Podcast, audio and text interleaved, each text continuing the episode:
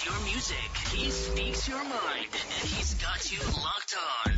Because you're listening most greatest DJ on the world, Mr. Hakan Zorlu. Woo. Program başlıyor.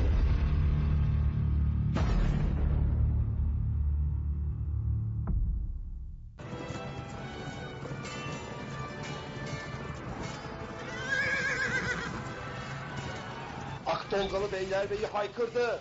Yürüyün gidelim. Durun, savaşı durdurun. Başladı Hakan'la rüzgar nereden eserse.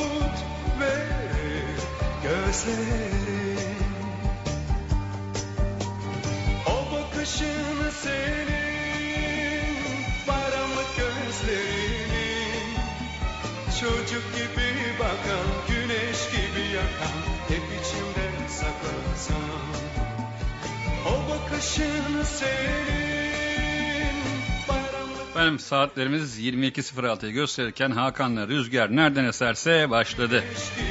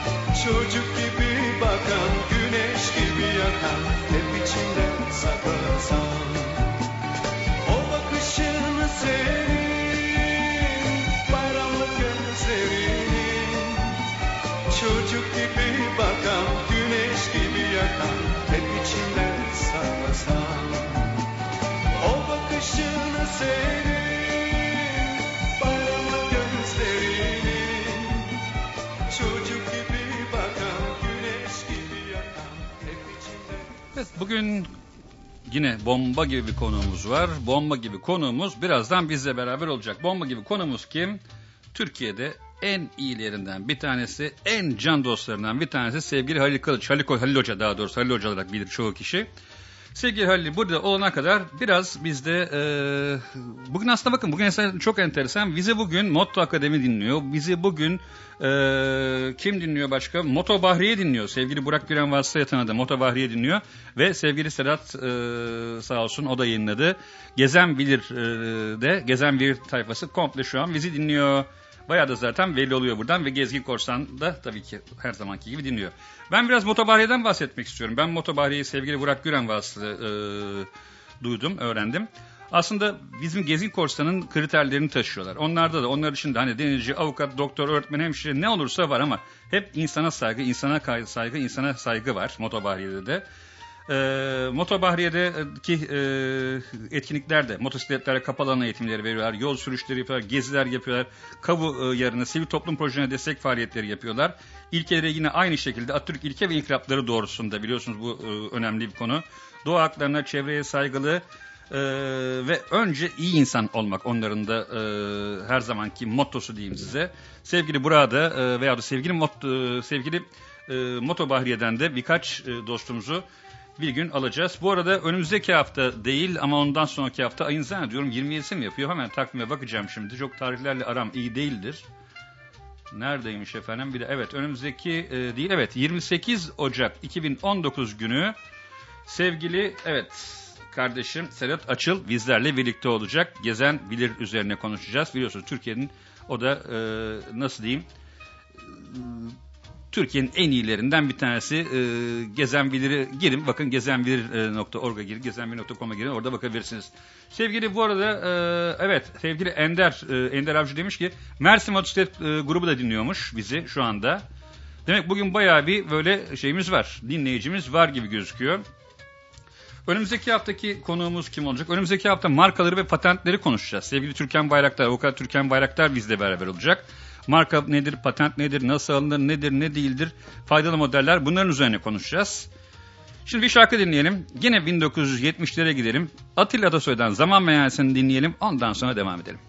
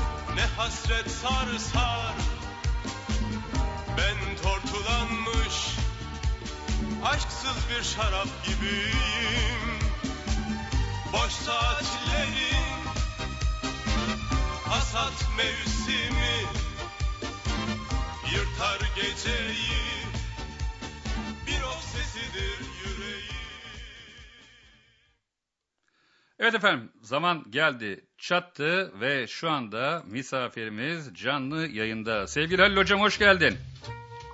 Hoş bulduk Hakan'cığım selamlar. Herkese selam. Valla şu anda evet burada bakıyorum e, bayağı böyle bir dinleyemiz var online vaziyette herkes. Seni bekliyorlar. Evet bende de bir heyecan var. Ee, böyle anlamadım ben. Ee, belki konsantre mi olamadım ne yapamadım. Kıyafet falan böyle eşofmanla falan hani canlı yayın nasıl olacak falan gibi kara kara düşünüyordum. Gitseydim böyle mu- motosiklet kıyafetleriyle falan otururdum koltuğa. Abi ben kaskı taktım o şekilde yapıyorum şu anda. bana bana önceden bunu diyorsun verseydin hiç fena olmazdı. Ya geçenlerde biz o hikayeyi konuştuk. Şimdi bazı arkadaşlarımız hatta onun bir ikincisini de yapacağız. İşte e, kafayı kırıp böyle bir şekilde e, her şeyi yakıp yıkıp İstanbul'u veya Büyükşehir'i terk edenlerle ilgili program yaptık. Veyahut da home office çalışanlarla yaptık. Ve herkes abi hiç kimse oturdum şortla işte atletle e, çalışmıyor masa başına geçtiği zaman. Herkes böyle bir şekilde tişörtünü falan giyiyor. O şekilde çalışıyormuş. Yani o demek bir konsantrasyon veriyor. Mesela ben şu anda yayını radyoda olsam nasıl yapardım? İşte eşofman var üzerimde tişört var. Onunla yapıyorum gerçi ama dediğim gibi mesela çalışacağım zaman böyle bir ciddi sanki böyle gözükecekmişim gibi geliyor. Bir de öyle bir çağdayız yani. İnsanlar görüntülü arıyor falan böyle olur olmak zamanlarda. Neyse şimdi geçer yavaş yavaş. Geçer geçer bir şey olmaz. Sanki şöyle motoru... de bir şey var aslında çok e, önemli bir noktaya değindin. E, motosiklet kullanırken kıyafet ekipmanda mesela e, diyelim ki bir kotla motosikletin üzerindeyken tam da onu hissedemiyorsun. Herhalde konsantrasyon e, orada böyle bir tedirginlik falan veriyor. Evet yani konsantrasyon bizim eğitimlerde de çok işlediğimiz bir konu. Ya evet oraya geleceğim. Evet. Çok önemli bir konu. Tekneye gelebilmek için en temelde konsantrasyonun tam ve bütün olması gerekiyor. Evet Hakan'cığım. O konuya ben de geleceğim birazdan. Daha gerçi zamanımız var o konuya ama daha çok sorumuz var önümüzde. Şimdi önce bir şey konuşalım. Hani böyle insanlar şey abi şeyin tutkusu ama motosiklet farklı bir tutkudur. Ben de 1990'dan beri biliyorum. Önce sen bir kendini bize istediğin gibi tanıtır mısın lütfen? Evet 1968 doğumluyum. Ee, eğitimimi askeri okullarda tamamladım. Lise ve karar okulu. 1990 yılında teğmen olarak mezun oldum. Ee, 1990 yılı demişken e, komando kursundayken motosikletle tanıştım. Ondan öncesinde hayatımda e, böyle bir şey yoktu. E, orada bir üsteğmenimiz eğitime motosikletle gelince aynı zamanda motosikletle başlama sürecim oldu. E, ardından işte 96 yılına kadar silahlı kuvvetlerde görev yaptım. Müsafi olarak ayrıldım. Kayseri Komando Tugayı'nda çalıştım 6 yıl. E, arkasından işte ticarete falan atılınca ilk parayı bulduğum zaman tekrar 98'de falan tekrar bir motosiklet aldım. Ee, bir hobi binicisiydim. Ee, bu arada iki çocuğum var. Bir kızım bir oğlum. Hayatının mucizeleri. Evet hayatımın mucizeleri onlar ve motosiklet.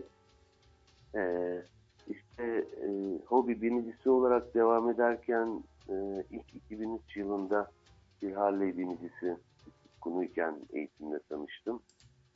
2006'da bir eğitim falan derken 2009'da şu sanırım Steve Jobs'ın işte hayatta sevdiğin işi yap, ömür boyu çalışma gibi böyle bir kafadan motosiklet tutkunluğu e, bu eğitim işinde bir şeyler yapma isteği doğurdu bende. 2009 yılında bu sürece başladım. 2011'den itibaren kendim e, GİS Akademi ile beraber kuruluş, İstanbul'da bu konudaki güvenli ve ileri sürüşteki ilk fiziki yapılanma süreci vesaire. Şu anda da Motto Akademi olarak e, temel süreçten itibaren bir sürücü kursumuz var. Ehliyetlendirme yapıyoruz. Ardından ehliyet sonrası eğitimler, güvenli ve ileri sürüş eğitimleri, e, mevcut motosiklet binicilerine yönelik farkındalık eğitimleri diyelim. E, motosikletle yaşam, gezi, yurt içi, yurt dışı, gezi ve eğitim turları motosikleti bir yaşam olarak becerili, güvenli ve keyifli bir şekilde yaşama üzerine e, bir ekol diyebilirim. Bu boyutta böyle bir süreç yönetimi yapıyoruz. Sizin e, hem İstanbul'da hem Ankara'da normalde eğitimleriniz var. Aynı zamanda bir ehliyet kursu da var değil mi? Size bağlı yine. Evet biz e, bizim yapımız aslında şöyle Ankara'da da fiziki yerimiz var. E, bizim motivasyonumuz daha çok motosikleti doğru şekilde tanıtıp hiç aklında bile olmayan insanlara bir farkındalık yaratarak onların kendisi için güzel bir şey yapma boyutunda esas motivasyonumuz. Bu arada da motosikleti binsem ne de güzel olur mu ki acaba ama nasıl yaparım diye böyle bir e, sıkışmışlık içerisinde kalan insanlara da yani hayalini kur, gel bize birlikte bu süreci yönetelim, hayallerini birlikte yaşayalım e, motivasyonuyla hareket ediyoruz. Tabii ki mevcut motosiklet binicilerinde farkındalık boyutunda eğitimlere odaklanıyoruz ama esas hani bu işe başlayacaklarla doğru şekilde başlamak bizim e, onların bütün süreçlerini yönetmek e, ana motivasyonumuz bu. Biraz bu konuda misyon üstlendiğimizi düşünüyorum. Şimdi sizin İstanbul'daki merkez zaten kocaman. Kaç metrekare, kaç ne kadar bir alan? E, Kemerburgaz'da hemen bu Vadi İstanbul'un biraz ilerisinde, 2 kilometre ilerisinde 14 dönüm trafiğe kapalı alanda e, sadece eğitim alanı değil e, bir sosyal tesis, buluşma noktası, insanların e, bir araya geldiği, burada ilk tanışmaların yaşandığı, deneyimlerin paylaşıldığı, arkadaşlıkların, yol arkadaşlıkların başladığı bir ortam var. Güzel de bir kafemiz var. Ankara'da da Çankaya bölgesinde hemen e, orada da 12-13 dönüm bir yerimiz var. Orada da aynı şekilde kapalı alan süreciyle başlıyoruz. Aynı dediğim konsepte e, bütün süreçleri yönetebilen eğitmen eğitimi dahil, kurumsal akreditasyon dahil e, bir süreç yönetiyoruz. Yani sonu yok bizde. Biz çünkü aynı zamanda Motto Akademi'nin haricinde İngiltere'de konuşulu bulunan bir uluslararası kurum var Diamond diye e, yol güvenliği boyutunda faaliyet gösteriyor. Sadece motosiklet değil, motosiklet, otomobil, ağır vasıta. Onlara geleceğim. Bunun- Onlara sonra gelelim. Evet. Çünkü toplu soruları da var burada onlarla ilgili. Evet. Şimdi şu Tamam. motosiklet tutkusu nasıl oluşuyor abi insanlarda? Veyahut da hani atıyorum birisi var. Aa benim kafama da motosiklet esti de geldim diyen ba- bana eğitim verin diyen bir adama ilk ne diyorsun mesela? Veyahut da ne anlatıyorsunuz? Ya kardeşim dur hemen e, atlama üzerine mi diyorsunuz? Yoksa bir yönteminiz var nedir? Şimdi tabii e, motosikletle ilgili insanların e, bu motivasyonları farklı şekillerde başlıyor. E, yani ya çevresinde birilerinden görüyor, onların yaşadıkları o güzellikler onu cezbediyor. Veya motosiklete binen bu çoğunluktadır. Arkadaşları zehirliyor. Çok güzel bir şey bak bunu senin de yapman lazım falan gibi. Böyle gelenler var. Bir de ya ben artık güzel bir şeyler yapmak istiyorum. Ya hayat sanki geldi de geçiyor mu? Ee, hiç de bir şey yapamadım diye gelenler var. Ee, bunlar geldiği zaman tabii ki ilk başta e, geliş noktaları da farklı. Ya ben bir ehliyet alayım gideyim ya sonrasına bakarız diyenler var. Kimisi e, ki bizim istediğimiz de bizim de daha çok yoğunlaştığımız insanları yönetmeye çalıştığımız konu e, motosikletle yaşamla ilgili ne bekliyorsun? Bununla ilgili bir şeyin var mı fikrin? E, bak bunlar bunlar olabiliyor şeklinde böyle paylaşımlarla e, normal yaşamları nasıl, ne bekliyorlar, neler yapabilirler? Bunların üzerine aslında biraz orada coaching de yapıyoruz. O, onların o karanlık gördüğü dünyaya biraz ışık tutup birlikte bir şeyleri keşfetme boyutunda. Ondan sonraki süreci birlikte yönetiyoruz aslında insanların ama biz dediğim gibi biraz daha bilinç yaratmak adına e, onları bu işte doğru izlenmesi gereken bir boyutta kendi yaşamları, bütçeleri, duyguları bu birçok parametreyi bir araya getirip onlar için doğru bir yol oluşturma boyutunda çalışıyoruz. Mesela benim hayatımda hep arada kaldığım bir nokta vardı. Bana ne uygun ne uygun değil derken işte bir zamanlar gerçekten Cruiser'a baktım. Sonra e, Enduro'nun bana uygun olduğunu düşündüm. Şimdi kesinlikle düşünüyorum ki bana Scooter uygun ha bu yaştan sonra diye düşünüyorum. Çünkü, Şimdi eskisi, ha- çünkü amaç şu an eski gibi gezmek değil. Yani artık sadece ve sadece ulaşım aracı. Terlik olarak kullandığım için ben Scooter'ı. Evet. Ee, çok güzel bir tespitim var. Yani e, tabii ki biz bir eğitim kurumuyuz. İşte belli deneyimlerimiz var. E, bu bahsettiğim insanlar geldiğinde çoğunlukla e, ne yapmalıyım, e, neye binmeliyim, neler yapabilirim konusunda tek bir doğru varmışçasına böyle bir cevap arayışına girerler. E, ama benim her zaman söylediğim bir şey öncelikli olarak motosikletin tanımı. E, motosiklet hep derim ki iki teker bir sele bir gidiyor, bir de üstündeki makinesi onu götüren. Bu kadar basit bir alet. Ama bunun çok farklı farklı kullanımları var. İşte bir ulaşım aracı da olabiliyor. Bir sportif araç Mes- da olabiliyor. meslek, meslek ekmek aracı olabiliyor. Ee, mesleki olarak ticari boyutta işte bizim yüzlerce insanı çalıştırdığımız bu kuryeler, paketçiler falan diyelim e, bu boyutta kullananlar var. İşte arazide hoplayıp zıplayanlar var. E, esas yani ağırlıklı olan hobi boyutunda kullanan çünkü mesleki olarak kullanım da, kullananın da biraz hobi boyutu var. Ulaşım amaçlı kullanımın da biraz içinde hobi var. Ama bütün bunların ötesinde bunlar çok basit anlamda tanımlanabilecek ama motosikletin esas derin, geniş, üzerinde durulması gereken bir noktası var ki o da işte felsefesi diyoruz aslında bu sadece motosiklete özgü bir şey değil. Bu bir yaşam felsefesi. Yaşamın bütünün içerisinde bunu almak. Orada müthiş bir derinlik var. Motosikleti aslında bu boyutta ele almaya kalktığımız zaman üzerine saatlerce konuşabileceğimiz bir e, yaşam için bir araç diyebilirim. Yani araçtan kastım bir makineden bahsetmiyorum. Yaşamı farklı şekillerde yaşayabilmek adına e, hayatımıza soktuğumuz bir araç. Bir de İşte mesela trafikte rahat etmek için ha, bu biraz da keyifli olsun. Belki biraz daha da e, bu olmuşken biraz da havası olsun diye e, yaşamımızın içine aldığımız bir ulaşım aracı da olabiliyor gibi. işte ben ona bakıyorum. Birazdan İstanbul'da e, motosiklet kullanma üzerine de zaten geleceğiz.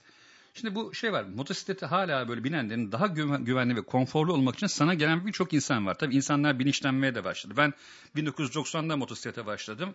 1900 pardon 2005'e kadar iyi kötü bir şeyler kullandık ama 2005'te bu internetle falan veren forumlarla beraber ben aslında çok büyük hata yaptığıma inandım. Hatalar hatalı kullanıyormuşum motor. Hatta seninle tanışmadan evvel de ki biz sevgili e, Gezin Korsanlar ve diğer e, dinleyicilerimiz biz sevgili Halil Hoca'yla bir sigorta şirketine çok ciddi danışmanlık verip acayip de iyi bir poliçe çıkardık. O kadar da uğraştık bu işleri düzgün bir şekilde yapmaya ki ve insanların eğitim alan insanlara indirim vermeyi önerdik sigorta şirketlerine ki bence olması gereken de budur.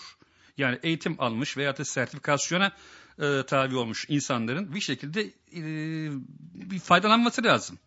Bunlardan mesela e, Türkiye'de sizin verdiğiniz e, işte biraz evvel sonra geleceğimiz IVV ve aynı zamanda Diamond'larla beraber birçok sigorta şirketi şu anda bunu uygulamaya başladılar. Şimdi insanların bilinçlenmesi ve ben evet 20 senedir motor kullanıyorum ama size geldim diyen artık daha fazla? E, tabii ki e, dediğin gibi işte aşağı yukarı aynı dönemde başlamışız. 1990'da motosiklete başladığım zaman hani e, ehliyet de bile yok. Yani yani bir eğitim, hani internet yoktu, sosyal medya yoktu. E, hiçbir şekilde ulaşabileceğimiz kanallar yoktu. Bu 1998 yılında ilk uf- ufak tefek eğitimler ama artık tabii bu sosyal medyanın gücü bu konuda yapılan çalışmalarla vesaire falan şimdi eğitim ulaşılabilir. Ee, yani aradığımızda hemen karşımıza çıkabileceğimiz e, bir durum haline geldi. E, o açıdan biraz daha e, iyi ama baktığımız zaman hani taşıma suyla değirmen dönmez veya kara delik dediğimiz bir şey vardır ya aşağıda bir kara delik hı. istediğin kadar doldur o gider. Yani bu iş maalesef e, hep eğitim kurumlarının çoğunluğu da güvenli sürüş, ileri sürüş, güvenli sürüş, ileri sürüş de hani binayı yapmışsın etmişsin e, ama aşağı çürük, sağlam değil. Hep çatıyla uğraşıyoruz. Bu iş temelden başlamalı. Temelde maalesef bence esas güvenli sürüş dediğimiz ileri sürüşte dediğimiz ikisi ayrı şeyler ama bütün bunların hepsi en temelde temel eğitimden başlar. Yani 10 yıl sonra bir insanın eğitim alması faydalı değil mi? Tabii ki faydalı ama temelden başlayan bir insana sağladığı katkı kadar sağla, e, sağlıyor mu? Benim tespitim, benim deneyimlemelerim maalesef o kadar olmuyor. E, onun için dediğim gibi biraz daha bu işi ilk başlangıç noktasında bilinç yaratmaya yönelik oradan itibaren sürecin yönetilmesi daha iyi. Mevcut motora binenler tabii ki eğitime geliyor. Ama şöyle bir şey var. Ee, bugün Hakan'cığım hani çok vakıf değilim sizin konunuza ama ben tekne kullanacağım abi diye geldim. Hı hı. Normalde bakarsan denizde gidiyorsun abi. Hani e, limandan bir çıktıktan sonra herhalde ulan ne olacak nereye çarparım düşer, düşer mi? Pek böyle bir tehlike algım yok mesela benim. Ama bir gün de ben geldim. Bir gün 8 saatlik bir çalışma yaptık. Ben şimdi bu tekneyi güvenli bir şekilde kullanmayı öğrenmiş olabilir miyim? Mümkün değil. Şimdi işte burada insanın en çok karıştırdığı şey özellikle ve özellikle mevcut binicilerin e, bilmekle öğrenmek arasındaki farkı ayırt edemiyoruz. Bir gün bir eğitime geliyor ve direkt kafadan geliş. Ya abi hoca ben ileri sürüş eğitimi almaya geldim. Ya böyle bakıyorsun harika çok güzel hani eğitim faydalanmak istiyor falan ama orada bir farkındalık yok. Yani bir günde veya iki günde bilebilirsin. Bir şeyler ufak tefek ama bu iş öğrenmek anlamına gelmiyor. Bir de neyin ilerisi? Türkiye'de bu kavram ben evet kendime biraz da misyon edindim. Bu ileri kelimesini sevmiyorum. Sevmiyorum. İşte ileri ileri ileri e, ya bir güvenlik denen bir şey var. Yani bunu gavur da İngiliz'de advanced demiş ama advanced aslında tam da karşılığı bizim kullandığımız, bizim memlekette kullandığımız ileri değil. Gelişmişlikten bahsediyor. Bu gelişmişlik de fiziksel bir kavram değil. Yani insan dediğimiz varlığın gelişmişliği, gelişmiş bir insanın kullandığı bir araçtaki gelişmişlik fiziksel olamaz. Zihinsel, fiziksel, ruhsal bir bütünlükten ben böyle okuyorum bu durumu. Yani benim bu kadar yıl bu işle ilgili e, yaptığım çalışmalar, deneyimler, katıldığım programlar ben onun için güvenli ve ileri sürüş diyorum. İlla ki de varsa ileri dediğimiz konu bu konuda e, profesyonel olarak görev yapan, çalışan polistir, jandarmadır, ambulanstır falan filan veya bu iş profesyonel eğitmen boyutunda çalışacak olan kişilerin seviyesi diyebilirim. Yani bugün normal bir e, bunu taşıtı olarak kullanılan bir Hakan Zorlu'nun ihtiyacı olan şey belli. Bunu konforlu bir araç olarak kullanabilecek, bundan keyif alabilecek veya ulaşım aracı olarak onu güvenli bir şekilde A noktasından B noktasına götürecek olan bir şey. Trafikte hızlı olmak değil, trafikte rahat olmak diyebiliriz. Ama trafikte hızlı olmak ileri kavramıyla bunlar farklı şeyler. Biraz böyle çok e, üzerinde uzunca düşünülmesi, konuşulması, telaffuz edilmesi gereken konular olduğunu düşünüyorum. Çünkü algılar, algı yönetimi e, biraz ciddi bir konu. E, eğer vaktim varsa kısa bir şey anlatayım ben. Tabii ki tabii çok vaktimiz Ee, bol. geçen sosyal medyada şöyle bir şey oldu. Ben bunu hep söylüyordum. İşte bizim milli yarışçımız e, köprü açılışında çıktı 300 Evet. falan yaptı. O kadar kızdım ki ben. Kesinlikle Bir karayolunun bir karayolunun açılışında hız gösterisi demek gençlerimize bak koçum bu yolda top limit yapılabilir ve o yol daha sonra araba araç kullananların, otomobil kullananların, motosiklet kullananların gazladığı nokta oldu. En son biraz da espriyle karışık bir tane e, otomobil kullanıcısı e, tepede helikopteri görüyor. Olayı tam hatırlayamayacağım ama sonra e, bilmiyorum hiç denk geldi mi sana? İşte Kenan Sofuoğlu orada F-16 ile yarışıyordu. Ben de helikopterle yarışayım Yok görmedim dedim. onu. O, o da meğersem radar aracıymış. Gerçek mi değil mi bilmiyorum. Helikopterle kapıştım ama bana 400 küsür lira ceza geldi falan. Evet. İşte Evet. ne yaptığımızı ne ettiğimizi gerçekten o konuda bilmiyorum. O konuda sevgili rahmetli birçok e, motosiklet camiasındakiler bilir. Altın elbiseli adam rahmetliler olsun Barkın Vayoğlu'nun. O konuda çok hassas. Allah rahmet eylesin. Allah rahmet eylesin. Evet, Allah rahmet eylesin. Ben iki defa karşılaşabilmiştim. Dünya şekeri, dünya tatlısı. Bir de motosikleti böyle canıyla yani utanmasam motosiklet yatacağım derdi. Yani şimdi ben orada Barkın'dan biraz e, bahsetmek istiyorum. E, onu farklı kılan şey değerleri var. Değerleri. E, yaşamında bir zenginlik, e, değerlere olan tutkusu vesaire bunun üzerine kurgulu, kurulmuş, bununla birlikte bir bütün olarak oluşmuş motosiklet e, olayı, motosiklet kavramı gerçekten çok farklı oluyordu. Yani evet e, diyor söylüyor da her zaman bunu. Bakın bu konu yanlış, bu konu yanlış. Ben yanlış yapıyorum. Sakın ha bunu örnek almayın. Örnek veriyorum teker işte motosikletçilerin biliyorsun meşhur teker yapma Hı olayı. hı hı. Ya arkadaş bak bunu yapacaksan aha da şöyle bir yerde yap ama aslında yapma. Yaparken de işte şunu da giyin bunu da giyin. Hayatın gerçekleriyle e, olması gerekenleri arasında çok iyi bir, bir bağ koyuyor. O da kendi yaşamından katmış olduğu o zenginlikle oluyordu bu. Yani motosikletin üzerine bir şey inşa edemezsiniz.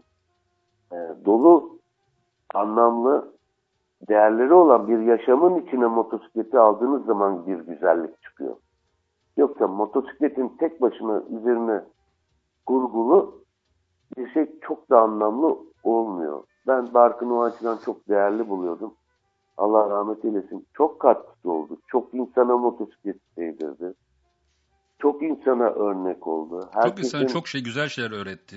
YouTube bahsediyor. küpe olabilecek şeyler e, ama inandığı şeyleri söylüyordu çocuk. E, çok arıyorum. Allah rahmet eylesin. Onun değerlerine sahip çıkan insanların e, inşallah bunun yoluna doğru gitmelerini umutla bekliyorum. Berkay ve senin Yani umutsuzum ama Evet. Ya ben mesela şeyden endişeleniyorum aslında. YouTube videoları bir şekilde onları güvence altına almak lazım. Yani şimdi Barkın'ın hesabını birisi yönetiyor mu? O videoları birisi sahiplendi mi? Çünkü yarın öbür gün o videolar çok değerli videolar oldu bana kalırsa. Onların yarın öbür gün kay- kaybolmasından korkuyorum ben yanlışlıkla bir şekilde. ben e, o YouTube, internet falan işlerinden çok e, anlamıyorum ama mutlaka bununla ilgili Birileri mutlaka ona bir güvenceyi fayda vardır. var. Yani a- ailesi e, bildiğim kadarıyla babası bu konularda hassas. Hı hı hı. Mutlaka ben de katılıyorum. İnşallah umarım öyle bir şey olmaz. Hala insanlar e, bunun videolarını seyrediyor. Hatta çok iyi biliyorum hiç motosikletle ilgisi olmayan insanlar aile olarak bizi seyreder gibi Tabii tabii. e, Çok tatlı seyredenler vardı. Evet. Abi şey soracağım. Rahmetli almış olalım. Evet rahmetli andık burada tekrar. Ee, şimdi eğitimlere geldik. Siz ne eğitimleri veriyorsunuz? Motosiklet ve motosikletten bağımsız olarak, bağımsız olarakları sonra anlatalım ama önce motosiklet üzerine gidelim. Motosiklet üzerine gelen sıfırım ben, hiçbir şey bilmiyorum. Bismillah dedim, girdim, eti senin, kemiği benim, başladık abi. Evet biz bu andan itibaren öncelikli olarak tabii yasal gereklilik olan ehliyetlendirme süre- süreci dediğim gibi sürücü kursumuz da var. Ehliyetlendirme sürecinde temel eğitimle e, başlıyoruz. E, bu süreçle beraber o kişinin işte kıyafetini, ekipmanını sağlaması vesaire bu arada e, motosikletiyle ilgili süreç ne de böyle bir danışmanlık boyutu başlıyor. Ama bizim ehliyetlendirme boyutunda özellikle 2019'da ilgili hedeflediğimiz güvenli sürüş ehliyet programı diye yeni bir paket. Aslında bunu parça parça veriyorduk ama artık bir bütün halde veriyoruz. Yani ehliyet sürecine kadar e, Milli zorunlu kıldığı 15 saatlik programı fazlasıyla onu yapıyoruz. Daha sonrasında e, yasal olarak KAS sürücü belgesi denir, geçici sürücü belgesi. Bunu da kullanarak işte o 15 saatlik programın neticesinde tabii ki level'ları başarıyla geçtiği takdirde arada eksikler varsa takviye ediyoruz. 120 cc ile başlıyoruz. Arkasından 250 cc'ye geçiriyoruz. Ee, arkasından 758 cc motosiklete bindiriyoruz. Burada e, beceriler üzerine çalışırken teknik beceriler bununla birlikte aşama aşama motosiklet oryantasyonlarını yapıyoruz.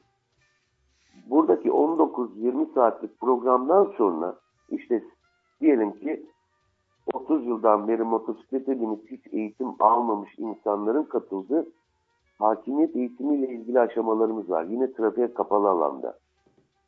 Daha üst seviye eğitimler. Sonra bu eğitimleri alıyoruz. Bu eğitim programlarında kapalı alanda devam ettikten sonra yol boyutuna geçiriyoruz. Yol boyutunda yine halen bizim motosikletimizle. Daha motosikletini ehliyeti de yok. Motosikletini de almadı. Ee, bir sürücü kursu olarak yasal e, böyle bir e, hakkımız olduğu için geçici sürücü belgesiyle insanları trafikte sürüşe çıkartabilme yetkimiz var.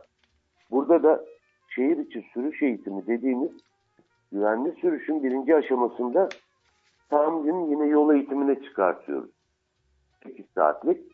Bunun işte teorik kısmı 2 saatlik arkasından 6 saat pratiğe, trafikte sürüşe yönelik uygulama. Bütün bu süreç tamamlandığı zaman ehliyetini sınavına girip ehliyetini aldıktan sonra bizi terk etse dahi trafikte minimal güvenli sürüş yapabilecek hale geldiğine inandığımız zaman ehliyet sınavına sokuyoruz. Milli eğitimi. Ehliyet sınavına giriyor. Bundan sonraki süreçte devam diyoruz. Şimdi başlıyoruz. İşte o aşamadan sonra kendi motosiklet tercihi yaptığı zaman o motosikleti bizim oraya araçla, bizim aracımızla veya satıcının aracıyla geliyor. O motosikletine yine kapalı alanda oryantasyon eğitimi yapıyoruz. Oryantasyon eğitiminin arkasından hakimiyet programını bir daha kendi motosikletiyle yapıp tekrar bu sefer kendi motosikletiyle şehir içi sürüş eğitimine çıkartıyoruz. Bu eğitimi tamamladıktan sonra ak akşam bittiğinde arkadaşı güzel bir kutlamayla evine yolcu ediyoruz. Al artık motosikletini git diyoruz. Ee, bu gitme aşamasına gelene kadar rakamları yanlış söylemeyeyim ama totalde 6,5 günlük e, bir buçuk iki aya yayılmış 50 küsur saatlik bir programdan geçmiş oluyor bizden. Hı hı. Ama onu kendi motosikletiyle gönderirken onun yine yol haritasını yazıyoruz. Diyoruz ki 500 bin kilometre arası en geç bir ay içerisinde tekrar bekliyoruz seni. Bu defa geldiğinde de güvenli sürüş eğitimine alıyoruz. İşte orada biraz daha anlaşılsın diye virajların biraz daha e, viraj gibi bu, bu, bu tarz daha spesifik durumların işte e, daha biraz daha fazla kilometrenin daha uzun sürüşlerin yapıldığı 150 kilometrelik bir yol eğitimi. Daha sonra buna çıkartıyoruz. Sonra diyoruz ki işte 2019 yılı ile ilgili e, mesela Nisan ayında başlayan yurt içi ve yurt dışı gezi ve eğitim programlarımız var. Sonra diyoruz ki bunlara bekleriz. Bütçenin el verdiği, zamanın el verdiği bu programlardan birisine mutlaka katılmanı öneriyoruz. Onun da sebebi şu, işte burada birer gün birer gün aldığı eğitimleri orada programın minimum 4 günlük oluyor bunlar. 4 ila 8 gün arasında değişiyor. 4 gün üst üste, 8 gün üst üste konsantrasyonu hiç bozulmadan sadece bu işe odaklanarak, konsantre olarak geçirdiği bir süreçte de motosikletle hem teknik becerilerini geliştirmek, hem kondisyon becerisini geliştirmek hem de motosikletle seyahat kültürünü güvenli bir ortamda kazanmasına yönelik böyle bir süreç. Yani bilmiyorum anlatabildim mi? Çok Bayağı böyle e, bizim bu bu şekilde bu ekolde yetiştirip şu anda böyle gayet güvenli ve keyifli şekilde sıfırdan başlayarak bu süreci yaşamış birçok arkadaşımız vardır. İşte geçen ne bileyim Ekim ayında e, neredeyse 6-7 tanesi yani son 3-5 aylık programdan bu şekilde çıkmış arkadaşlarımız. Hatta bir bayan arkadaşımız vardı. Hiç unutuyorum. Yani e, toplam 150 kilometreyle boydan boya Ege diye bir program var benim. 1500 kilometrelik e, yolu yaptı. İşte bir yurt dışı turunda 200 kilometrede motorunu yükledik. Motosikletçilerin hayalidir. Avrupa, Alpler falan e, bunu yaptı. Yani bir bütün de motosiklete güvenli şekilde binmek, motosikletli yaşam, buradaki sosyal çevreye uyum, motosikletle yapılabilecek işte en güzel şey seyahat etmek. Bütün bu e, kültürü aşama aşama yaşayabileceği bir süreç sunuyoruz. Peki. Çok uzun oldu galiba süreç Yo. ama o kadar uzun sürmüyor. Bu böyle iki ayda falan bitebiliyor. şimdi öyle bir kendim anlatırken dedim ki Allah Allah insanlar şimdi vazgeçebilir. Yok kimsenin vazgeçmesi. beş buçuk altı gün. Ee, yani bu süreç iki üç ayda bitiyor. Şimdi bizim sevgili Ender Avcı, e, Ender'in Ender'in yazmış olmuş. Motosiklet özgürlüğe açılan kapıdır. Kapıyı geç- geçtikten sonra denize ulaşırsınız diyor. Yani Aa, bir de bizim e, forumda da zaten motosikletçi korsanlar diye grubumuz var. E, belki Ha. bir ara atlar gelir bir ziyafet, e, motosiklet e, seyir ziyafeti yaparız sizin taraflara doğru bir ara. valla, Biraz daha e, ısınsın da. hem biraz bizim o tarafa doğru gelir sonra da oradan çıkarız. Biraz sizin tarafa doğru gideriz. Ee, ikisi bir bütün olduğunda çok güzel olur. Herhalde arkadaş hem tekne hem motosiklet ikisi bir arada mı var? Tabii tabii tekne motosiklet bir arada baya çok arkadaşımız var. Hayat onlara güzel değil. Ne diyeyim yani? Ya seni de bir türlü, seni de tekneci yapacağız en sonunda. O kadar yoğunsa ki ne zaman arasam ya orada ya burada. Bugün yakalayabildik Evet, en evet. sonunda. Şimdi e, son bir sorum var. Ondan sonra bir müzik arası verip sonra devam edeceğiz eğer uygun görürsen. Şimdi Nasıl motosiklette istersen. en son e, düzenlemen nasıl oldu? Bildiğim kadarıyla gene 50 cc'nin altına B sınıfıyla kullanabiliyoruz. Doğru mudur? Şimdi e, iki yıl oldu e, bu düzenleme. E, A1, A2 ve A sınıfı diye üç sınıfa ayrıldı. Hani otomobil, kamyonet, otobüs falan gibi.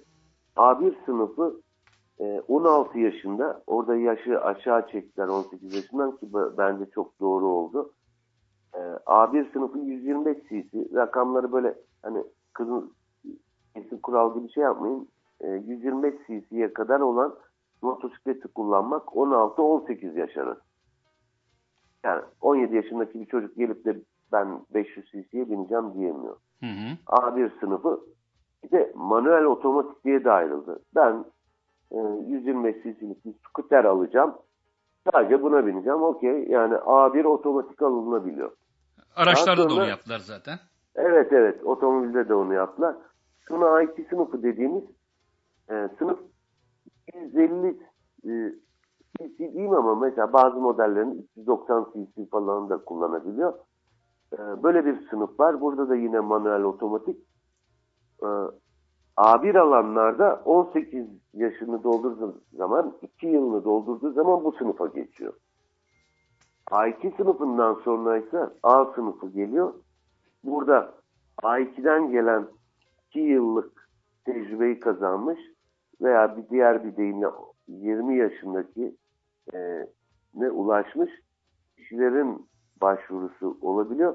Ama burada bir de 24 yaş sınırı var. Hiçbir ehliyetiniz yok ise 23 yaşındaysanız A sınıfı alamıyorsunuz.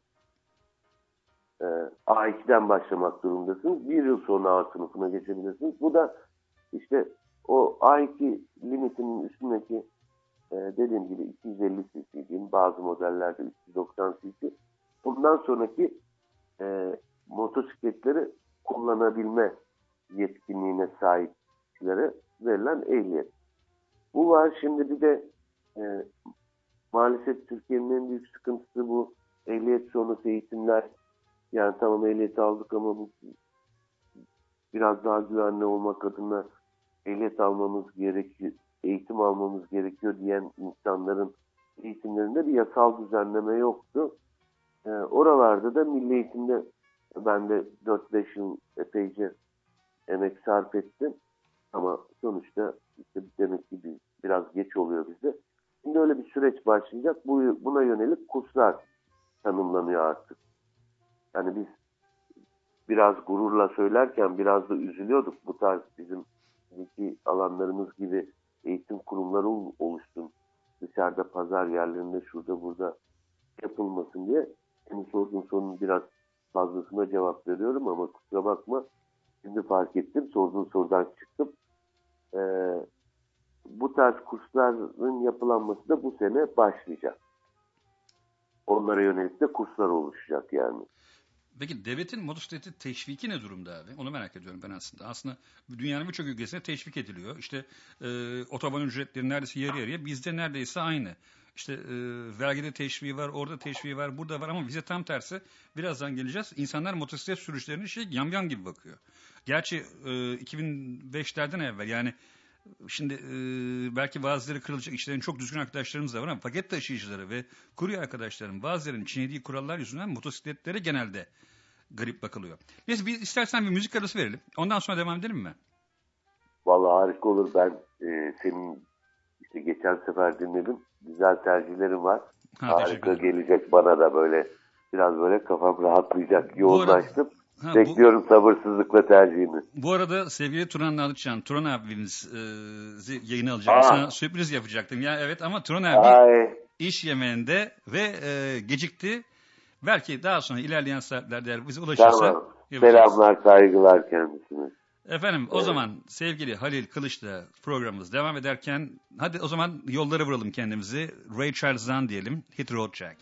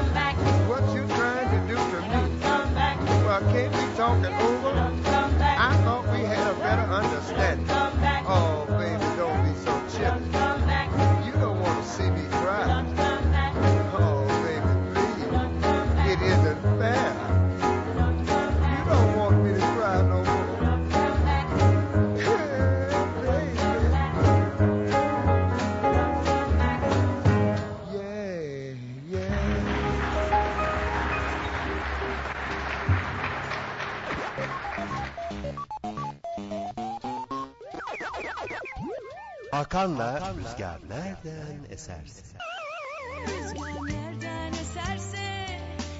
Efendim saatlerimiz 22.53 olmuş. 14 Ocak 2019 Pazartesi günü ki şu anda dinleyenler için doğru saat. Daha sonra banttan dinleyenler saate baktıklarını şaşırmasınlar.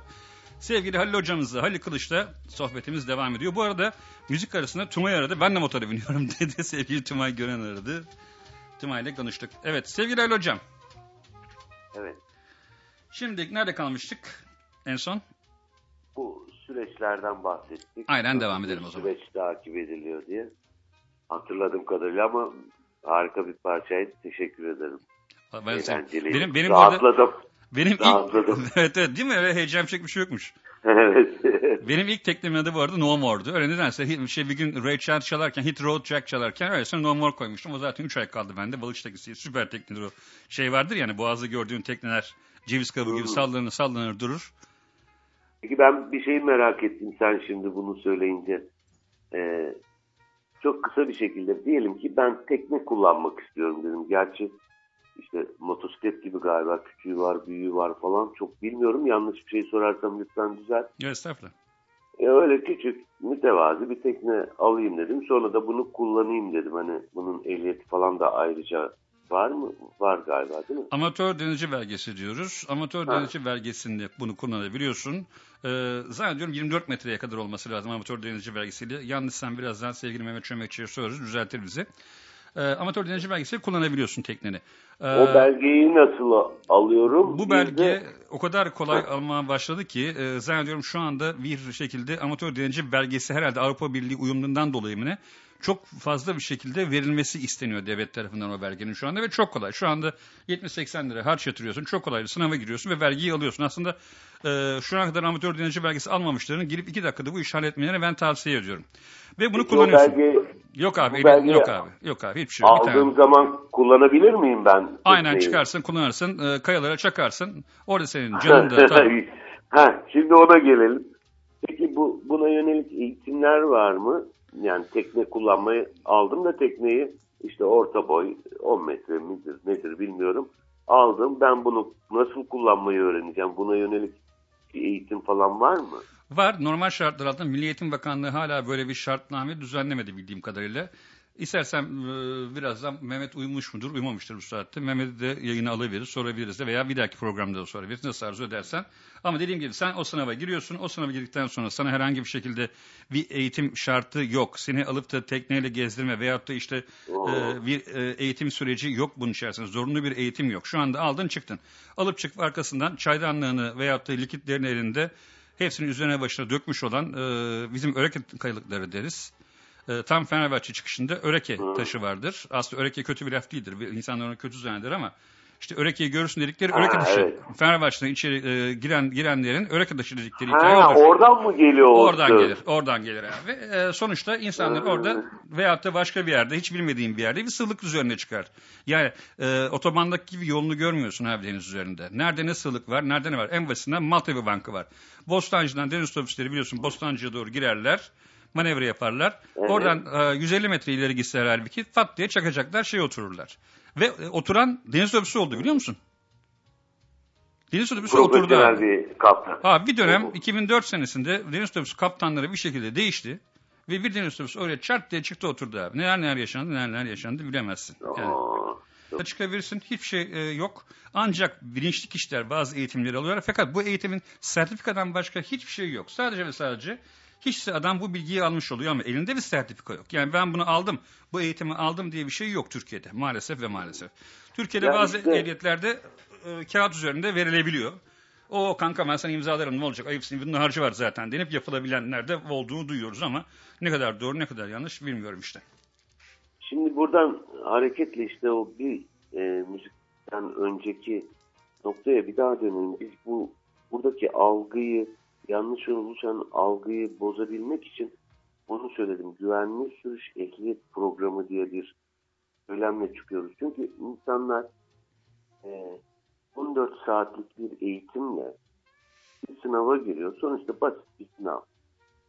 Burayı geçtikten sonra devlet baba diyor ki Evet, sen sınavı başardın, ehliyet veriyor.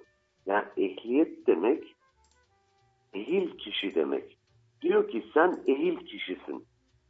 20-30 kilometre arasındaki hızlarda orada yapılan şeylere baktığınız zaman sınav değerlendirmesine bu kişinin bu aracı kullanabilir anlamına gelmiyor. Ama insanlarımız o ehliyeti aldığı zaman ha ben bu aracı kullanmakla ilgili ehil kişiyim algısından dolayı ondan sonrasını boş veriyor maalesef. Ondan sonra diyor ki bu işler tecrübe işi diyor. Zamanla diyor ben öğrenirim. diyor. Ha, evet zaman önemli diyor. Orada zaten ipin koptuğu yer. Yani biraz amiyane tabir olacak da zamanla bu işlerin olması hani bostanda karpuz oluyor sadece.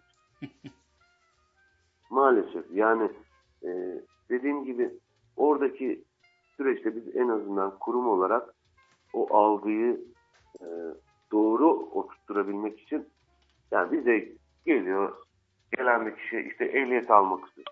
Ya diyoruz ki sadece dert o kart almaksa ya oralarda çok fazla yerimiz olmadığını özellikle vurguluyoruz. O, o boyutta gelenlere en azından bu işin o olmadığını anlatmakla kendimizi sorumlu hissediyoruz ve anlatıyoruz.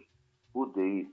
Yani 14 saat e, bir eğitimle bir aracı hele ki motosiklet gibi bir e, aracı taşıtı kullanabilmek güvenli bir şekilde mümkün değil.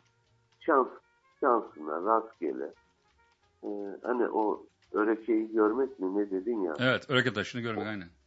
Ya öreke taşını görmeye gerek yok. Motosiklete biz keyif için biniyoruz. E, güzellikler için biniyoruz. E, bunun için hayatımızı riske atmak veya trafikte biraz rahat etmek için biniyoruz. İstanbul gerçeği. Ama biraz rahat edeceğim derken bunun bedelini işte ondan sonra katil bariyerler bilmem nelerle falan Tabii, filan aynen. kampanyalarıyla e, bu işler olmuyor yani. Dediğim gibi biraz böyle hassas konular ne söyleyeceğini bile insan biraz Gerçi bizim yollarda da ama çok Evet.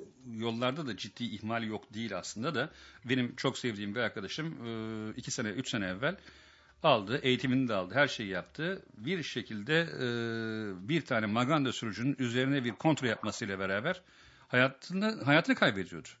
Ya bunlar yaşanıyor ee, ne olacak ki diye şey yapanlar var. Bir gün bir taksi çok sinirliyim.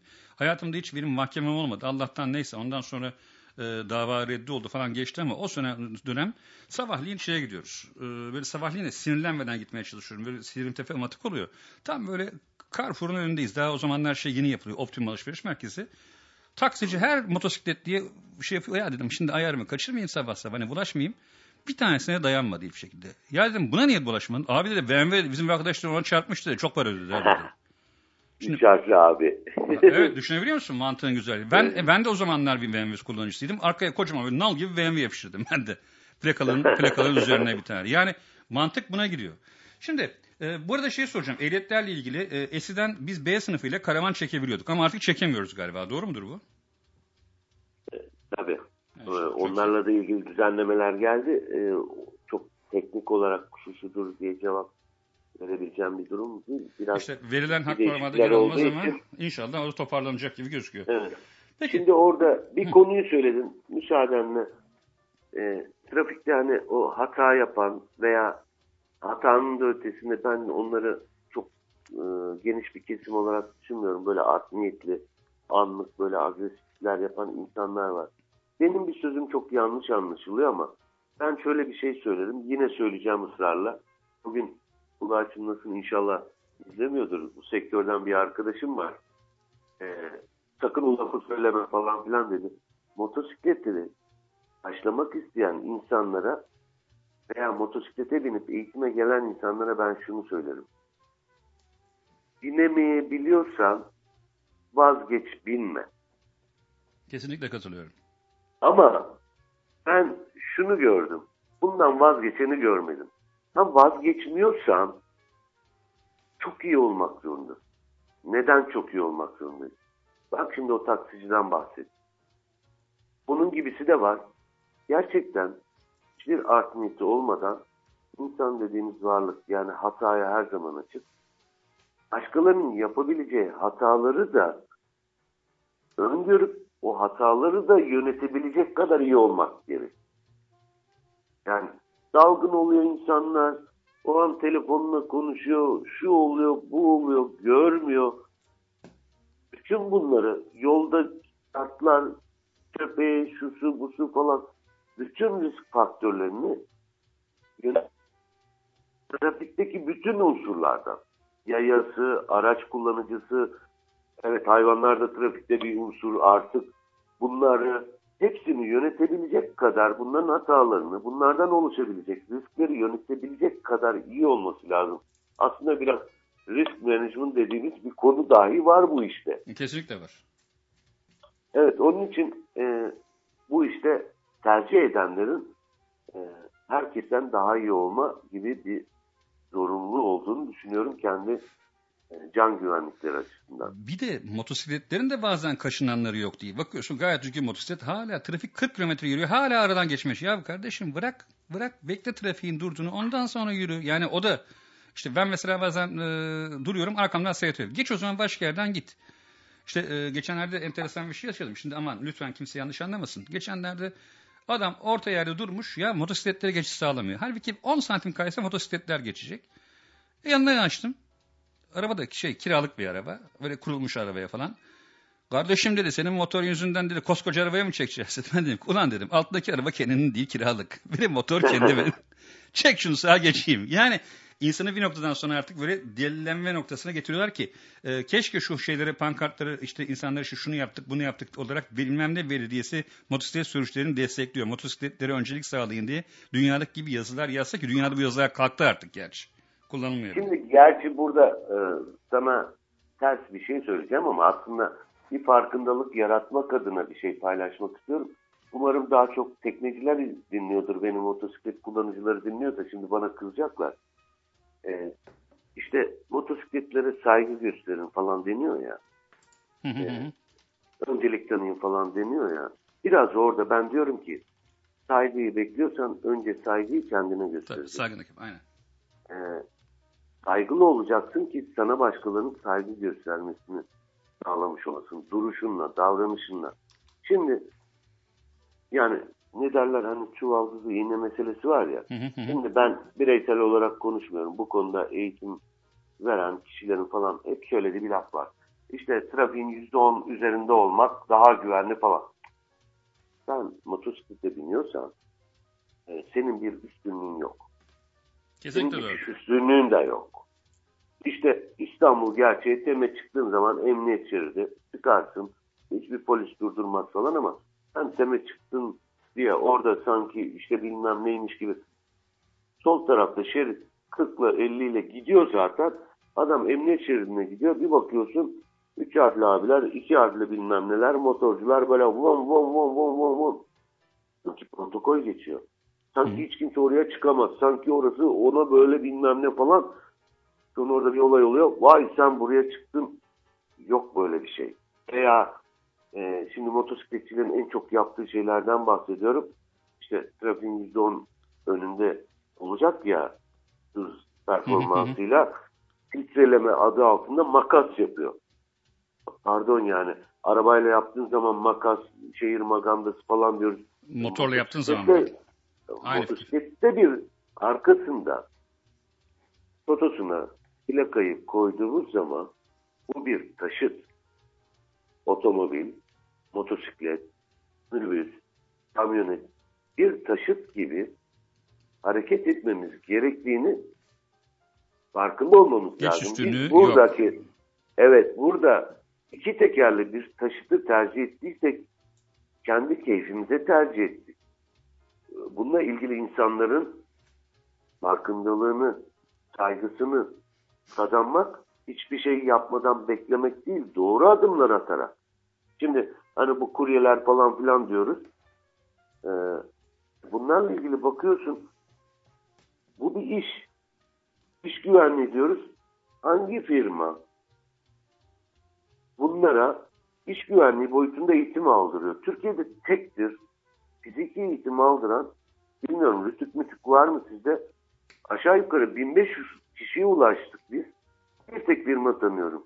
1500 tane o skuter kullanan paketçi dediğimiz getir de getirelim muhabbetinden insana eğitim verdiriyor. E bunu ama öteki tarafta mahalledeki tostçu, öteki taraftaki burgercisi bilmem necisi falan bu çocuklar alıyor. Bu çocuklar motosiklet kullanma ilesiyle bu işlere gidiyor. Onlarla onu yapıyor, bunu yapıyor. İşte şu kadar zamanda falan filan kaldırımdan oradan buradan falan zaten olmayan motosiklet kültürümüz bu koca koca abiler emniyet şeritlerinde yardıra yardıra öteki tarafta onlar e, aradan sıza sıza böyle acayip felaket motosikletle ilgili algıların tamamen kaotik olduğu bir noktaya doğru sürükleniyoruz. Motosiklet aslında gerçekten güzel bir şey.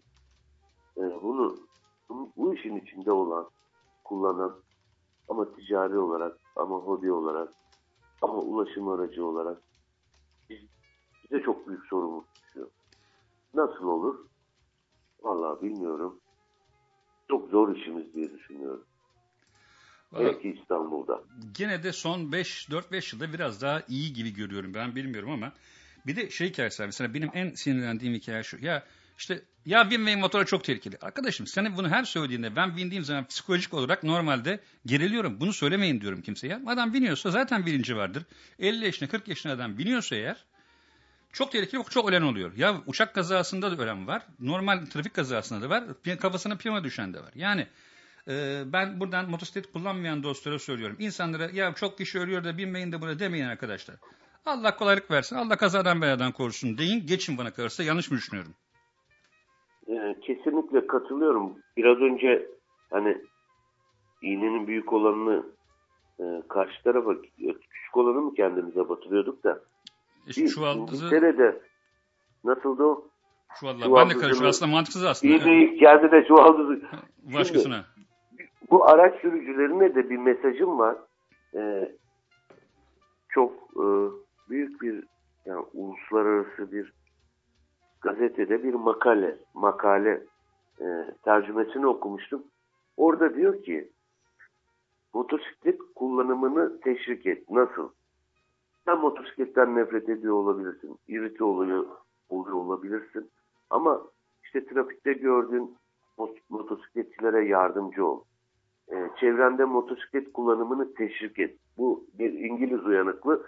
Çünkü trafikten bir tane daha dört teker eksilecek. Trafik biraz daha rahatlayacak. Aynı fikirdeyim. Doğru. Mantıklı. Yani şimdi e, işte arabalarla diziliyorlar o köprülerde, şuralarda, buralarda. Onların bir yüzde onu iki tekere dönse bunlar için de müthiş rahatlık. Petrol tüketiminden tut, şey, ısınma, ay her şeye faydası var.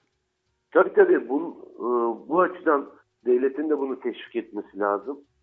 E, trafikte araç ku- kullanan, dört teker kullanan insanların da buna katkı sağlaması lazım. O söylediğim şeye benzer o kadar çok olay yaşanıyor ki böyle yani araç sür- sürücüsü. Üstelik de bayan yani anlayamıyorsunuz bazen. Trafikte insanlar anormalleşiyor. Bir motosikletin yani gidondan gidona bir metre falan yani bir o. Ya kendi şeridinde bir buçuk metre boşluk var. Motosikletin geçeceği yerdeki Aynen. bir metreyi kısıtlıyor. Ve diyorsun ki hanımefendi buna gerek var mı ya diyorsun. Sana mı soracağım diyor. Orası senin mi diyor. Ve gülüyorsun. Yani anlayamıyorsun. Dolayısıyla araç kullanan bütün herkese de şunu ifade etmek istiyorum. Lütfen aslında her iki teker kullanıcısı sizin hayatınıza bir fayda, bir kolaylık sağlıyor. Bu açıdan en azından onlara biraz daha yardımcı olalım, biraz daha hoşgörülü, biraz daha saygılı, biraz daha öncelik tanıyalım. Ama bu yasal bir şeyden değil. Kendi hayatımıza kattıkları kolaylıklardan dolayı. Bir de bizim toplumumuzda hani gene eğitim şart dediğimiz noktada şu eğitim şart. Ben biliyorsun taksicilere şey geldi, zorunluluk geldi, kemer takma.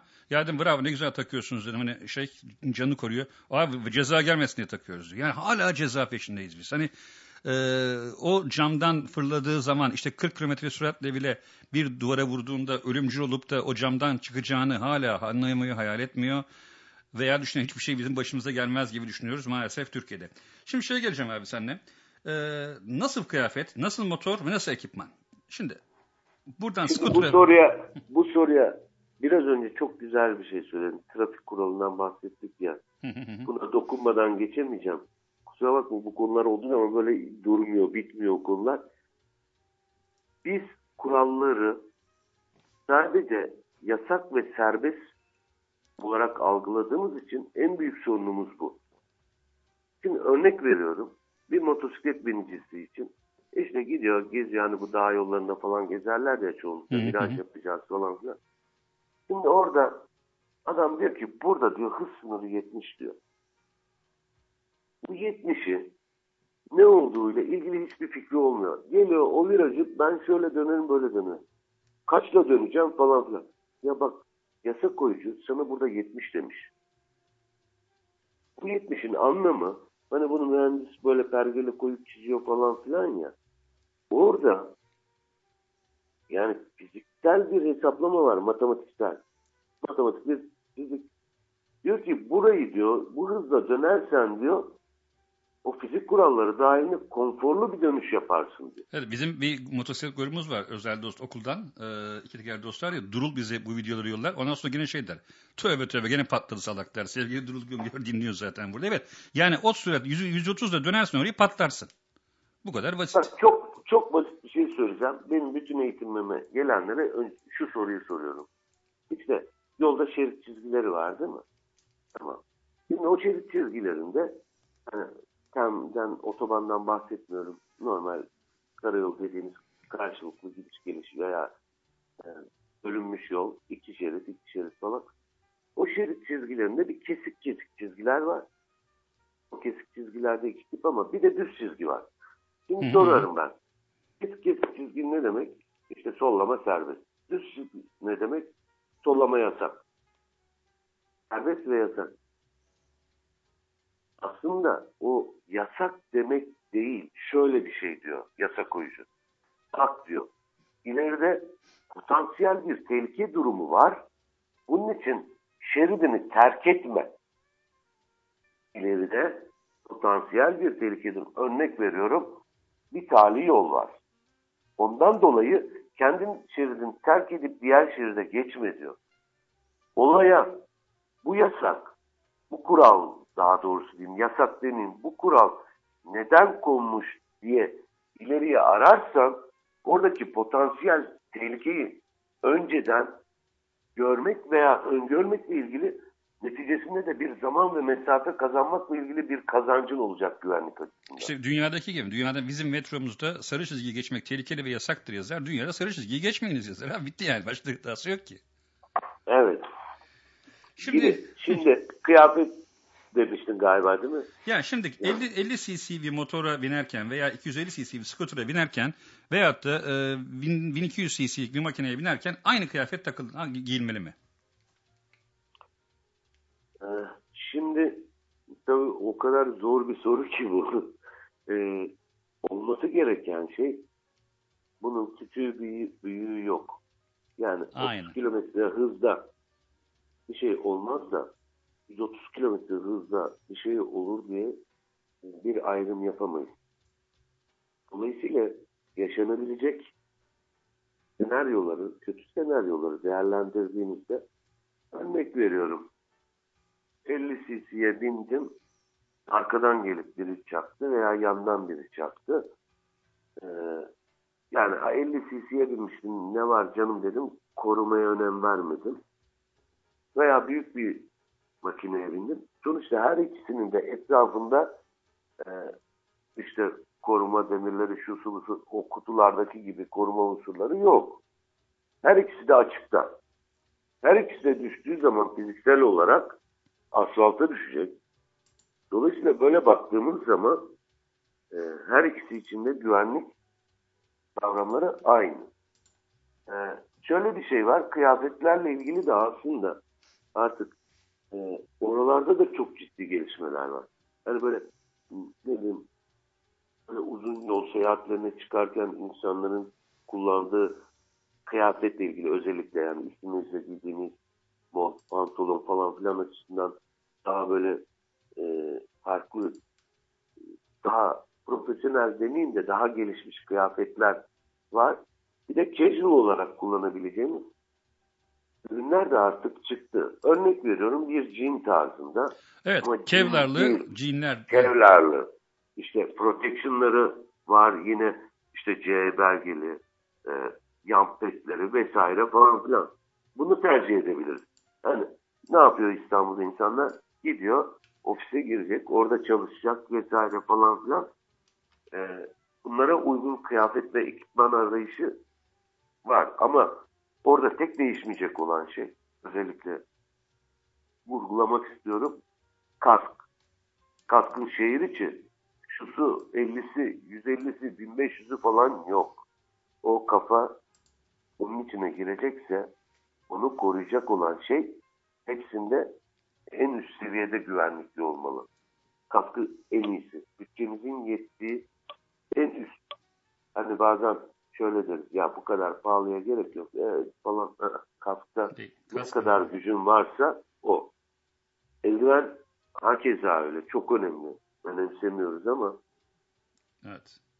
e, mont ve pantolonda casual olan çok güzel markaların, birçok markanın e, kullanılabilecek, alınabilecek ürünleri var. E, onlardan tercih edebiliriz. E, Ben yani DC olarak düşünmüyorum konuyu. Yani uzun yol seyahatine çıkar bir de sürekli günlük yaşamda olmayabilir. Hayatın gerçeği de bu ama bu demek değildir ki düşük güvenlikli veya normal günlük kıyafetlerle şehir içinde kullanırız da sadece seyahate gideceğimiz zaman güvenlik işte korumalı kıyafet ekipman giyeriz. Böyle bir ayrım yok bende. Abi, o hata e, aslında scooter'da maalesef yapıyoruz. Ben kendimden örnek vereyim. Ben ofise giderken veya marinaya giderken bile ki bir buçuk kilometre benim ofis aram. Büyük makine kullanırken gayet güzel giyerdim. Pantolonumu Evet, giyerdim. evet. Eğer sıcaksa mesela şort giyeceksem şortumu çıkartır orada giyerdim. Ama artık scooter olduğu zaman şort, tişört, kask, eldiven ve gidiyor. Ve bot da giymiyoruz. Yani Crocs terlikle motor kullandığımız oluyor sanki şey gibi. Aslında bunun önüne geçmek lazım ya. Yani e, asfalt yanının ne olduğunu Allah kimseye tattırmasın.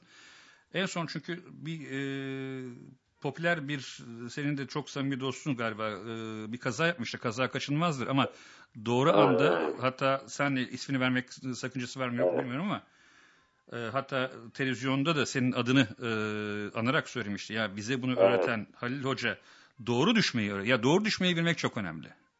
O bile çok önemli bir şey. Şimdi şimdi şöyle söyleyeyim. Çok ilginç benim bir tespitim. Ee, mesela skuterde özellikle kıyafet ekipman ihmal edilir ya. Skuter kazalarında ayak yaralanmaları. Özellikle bilekten falan. O, Çok yani daha fazla. Enduro falan filan makinalara göre çok daha fazla. Evet, alt alt kasım aynen yani normal Evet, motosiklet evet, gibi değilse o- aynen kırıyor. şey, o sehpanın o kenarına sıkışmalar, oradan ezilmeler falan. Mesela ben skutere bindiğim zaman özellikle motosiklet botu dediğimiz e, yüksek ayakkabıyı özellikle giyerim. Çünkü gerçekten o bileğin o aşağıda düştüğü zaman vesaire falan veya Evet. bir araçta bir şey oldu falan sıkışma şeyi e, gerçekten çok daha riskli. Onun için skuter son bir şey İnsanlar şöyle yapıyor hani kavgaya tutuşacağı zaman da ufak tefek birisini böyle gözüne kestirdiği zaman lap diye dalar ama hiç anlamadığı bir şekilde yapışır ya.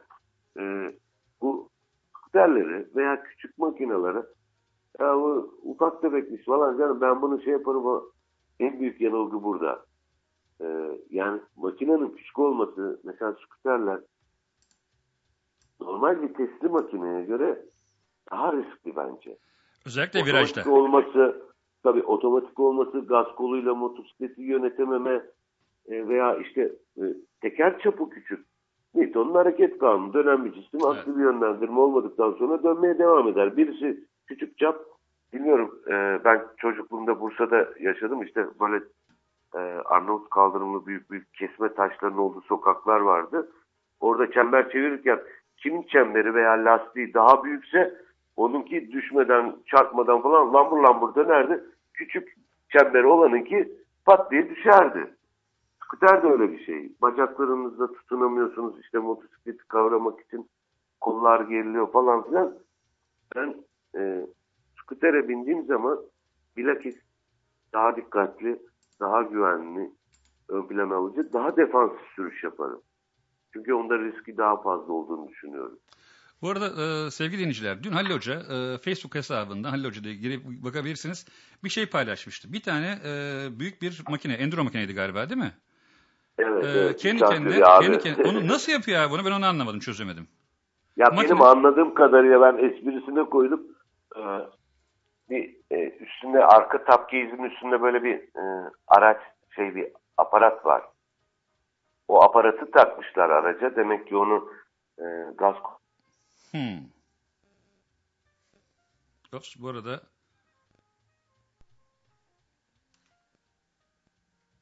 bu arada evet bağlantımız kesildi Halil Hoca'yla. Tekrar devam edelim bakalım.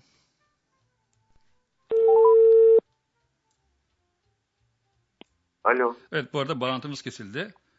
Ha, tamam. Ben de anlamadım. Nerede kaldığımı.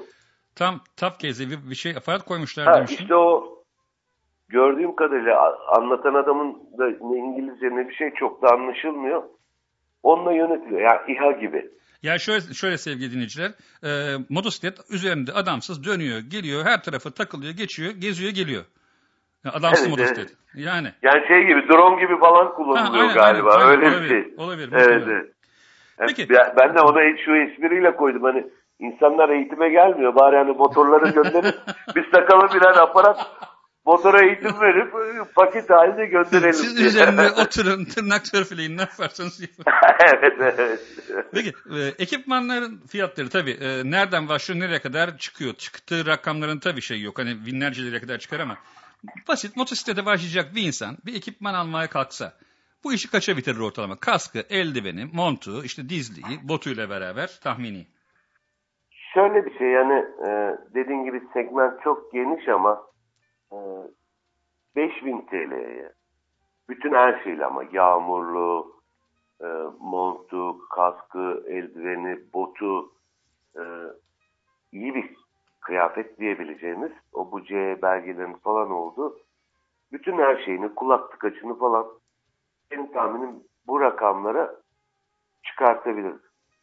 3500-4000 lira falan gibi bir yerde e, görmüştüm de onun için işte yeni başlayanlara bir kıyafet e, ekipman kombinasyonu yapılmış olan oradan aklımda kalan ama dediğim gibi bu hadi minimum 5000 lira deseniz buradan yukarıya doğru Tut, Gider tut gitsin. Aynen öyle. Evet. Peki. Ama bir şöyle bir şey söyleyeyim ben e, bu çok önemli. Bazen insanlar pahalı falan diyor. Şimdi şöyle bir şey var. Motosiklet e, aslında o kadar büyük bir nimet ki müthiş bir hobiyi veya müthiş bir kolaylığı, müthiş bir keyfi hayatınızın bütününün içine alabiliyorsunuz. Ve bunun içinde verdiğiniz paralar atıyorum 20 bin liraya bir motosiklet alacağını bunu 15 bin liralık motosiklet al o 5 binlik kıyafet ekipmanını al. Çünkü o 15'likte 20'likte seni götürecek o iki teker. Hı hı hı. hı.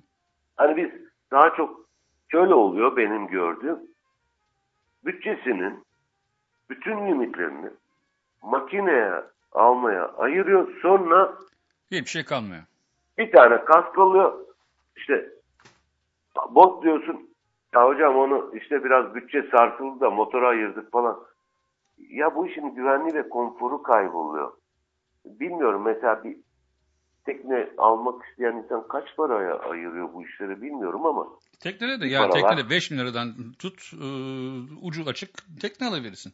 ha, ama mesela bunun işletmesi, yaşamın içine katılması daha zor bir Hayır, araç. bunun içerisinde de kıyafet var. 50 bir tane kıyafet var. Giyiyorsun arkasına 10 dakika sonra vücut- vücudun nefes almamaya başlıyor. Yani Ha, bunu da kalite kalite aynen verebiliyorsun. Aynı hikaye. bunu bunu bir bütün olarak düşünüp yani motosikletten başlayan bir bütçe değil de eğitimin, kıyafetin, ekipmanın ve motosikletin şekliyle bir de bu çok önemli e, ulaşım değil sadece motosiklet bence Oraya geleceğiz. tek başına. Evet, oraya geleceğiz. olmamalı.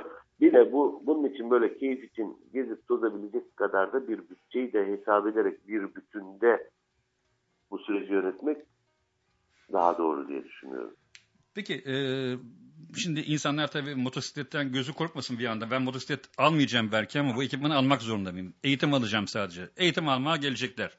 Sana bu kıyafetleri alarak gelmiyorlar tabii doğal olarak.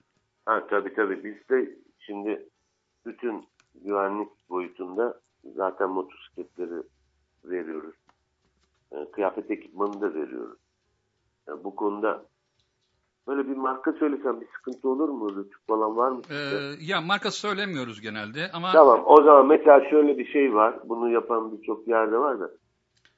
Diyor ki Hayır, bir dakika abi ben marka söylüyoruz genelde ama biz ticari bir radyo değiliz diyecektim. Söyle söyle bir şey olmaz. Motomax mesela. Biz 6 yıldan bu yana bu gerçekten bir misyon olduğu için bir sosyal sorumluluk projesi gibi gördüğüm için özellikle söyleyeceğim. İşte bu minimum kıyafet dediğimiz e, minimum rakamlarda kıyafet ekipman dediğimiz şey var ya 3500 lira mı ne 4000 lira mı ne diyor ki 4000 liralık benden kıyafet ekipmanı al diyor. Motto Akademi'den sana eğitim bedava diyor. İşte. Ya buyur. Yani eğitim bedavaya geldi. Aynen öyle. Aynen öyle. Biz de biz de Motomax'a karşılıklı olarak işte biz eğitimi 500 liraya satıyorsak 500 liraya vermiyoruz da kendi aramızda ufak tefek bu çözüm ortaklığı tarzında bir faturalandırmaya gidiyoruz. Yani bunu yapan, buna örnek alan birçok yerde olmaya başladı. Onun için e, kıyafet ekipmanlı biz Motomax'ın desteğiyle en iyi kıyafetlerle vermeye çalışıyoruz ama e, ben şunu öneriyorum yine de ya bu işe başlarken adam diyor ki ehliyet alayım ondan sonra alacağım. Şunu alayım ya yok hayır yani tamam biz verelim ama sen kendi kıyafet ve ekipmanını al. Çünkü şimdi benim verdiğim eldivenle o gazı hissetmekle seni tercih edeceğim eldivenle veya benim verdiğim kaskla kıyafet ekipmanına da oryantasyon var. Biz şimdi e, tabii ki herkese pantolon veremeyeceğimiz için dizlik veriyoruz. Ama diyoruz ki bak bu dizlik esas bu bir işe yaramaz. E bu sefer pantolonu giyince farklı. Ayakkabı veremiyoruz herkese. E bu sefer motosiklet botunu giyince Allah'ım işte vitesi hissedemiyorum, freni hissedemiyorum falan oluyor. Bu sefer zor gibi geliyor. İlk başta başlarken bunlarla başlamak kendi süreçlerini daha güvenli ve daha konforlu yürütmek açısından daha doğrusu oluyor. Daha iyisi evet biz veriyoruz ama kendileri kendi kıyafet ve ekipmanlarıyla başlarlarsa onlar için daha iyi çözüm. Bir de e, eğitimleri ara sıra tekrarlamak gerekli değil mi? Yani bu eğitim çünkü motosiklet çok dinamik bir kavram olduğu için yani devamlı daha mesela teknede tamam haritayı açıyorsun işte bilgileri tekrar belki çok fazla şey yapmana gerek yok. Yine haritaya bakıyorsun. Aa buradaki fenerin yeri değişmiş şöyle olmuş diyorsun ama motosiklette o becerileri tekrardan bir e, arada bir gözden geçirmek veya ne bileyim bir e, uzun seyir yapmak toplu halde faydası çok mu? Bence çok. Yani benim duyduğum arkadaşlarımdan ve gördüğüm kadarıyla böyle şöyle söyleyeyim ben profesyonel olarak yani eski bir askerim biliyorsun üst mühendisten ayrıldım. Profesyonel mesleğim olarak paraşütten atlıyordum. İşte Jump Master denir. Uzman atlatıcıydım. Tamam. Her türlü eğitimini aldım. Ama şimdi bana bu kadar aradan sonra gel de atla deseler yemez yani. Onun gibi yani e, motosiklete çoğunlukla insanlar hobi tarzına binenler özellikle e şimdi kış dönemi, kar, yağmur falan binmiyor. E, 3-5 ay ara veriyor veya çok az az biniyor. Sonra havalar bir güzelleşince hadi şöyle bir deşarj olalım. O da böyle bir yıldız koyalım. Deşarj olunmaz motosiklette. Şarj olunur ama hadi bir gazlayalım. Yok yani. E, sürekli ben kendim bu işi profesyonel olarak yapıyorum ama diyelim ki bir hafta şu veya bu sebepten dolayı bir ara verdikten sonra motosiklete binince yani bir hafta öncesiyle aynı olmayabiliyor. Tabii şimdi Artı, ben ayağı kırdım. E, dört gün ayak kırıkken binmişim ama şimdi 3-4 hafta olacak yarın binmeyeli neredeyse. Canım motosiklet çekiyor ama ilk bindiğim anda böyle bir tedirgin. Ofise gidene kadar o tedirginliği hissediyorum. Tabii, tabii. Orada dikkatli olmak lazım. Artı şu var. Yani bir defa, iki defa, üç defa, dört defa eğitime katıldığımda ben bunu öğrendim. Öğrendim diye bir şey yok, bitirdim diye bir şey yok. Bizim mottolarımızdan birisi eğitim bitmeyen bir süreç. Oldum dediğin anda meyvenin dalında olması gibi ne oluyor meyve dalında? Şeftali dalında olduğu zaman tap diye dibine düşüyor. O zaman ben eğitime de gittim, öğrendim. Senede bir defa özellikle hani keyif boyutunda bir organizasyonlar da olabilir. Mesela biz e, TYT dediğimiz aktivitelerle yapmaya başlayacağız bu sistemli yol sürüşleri.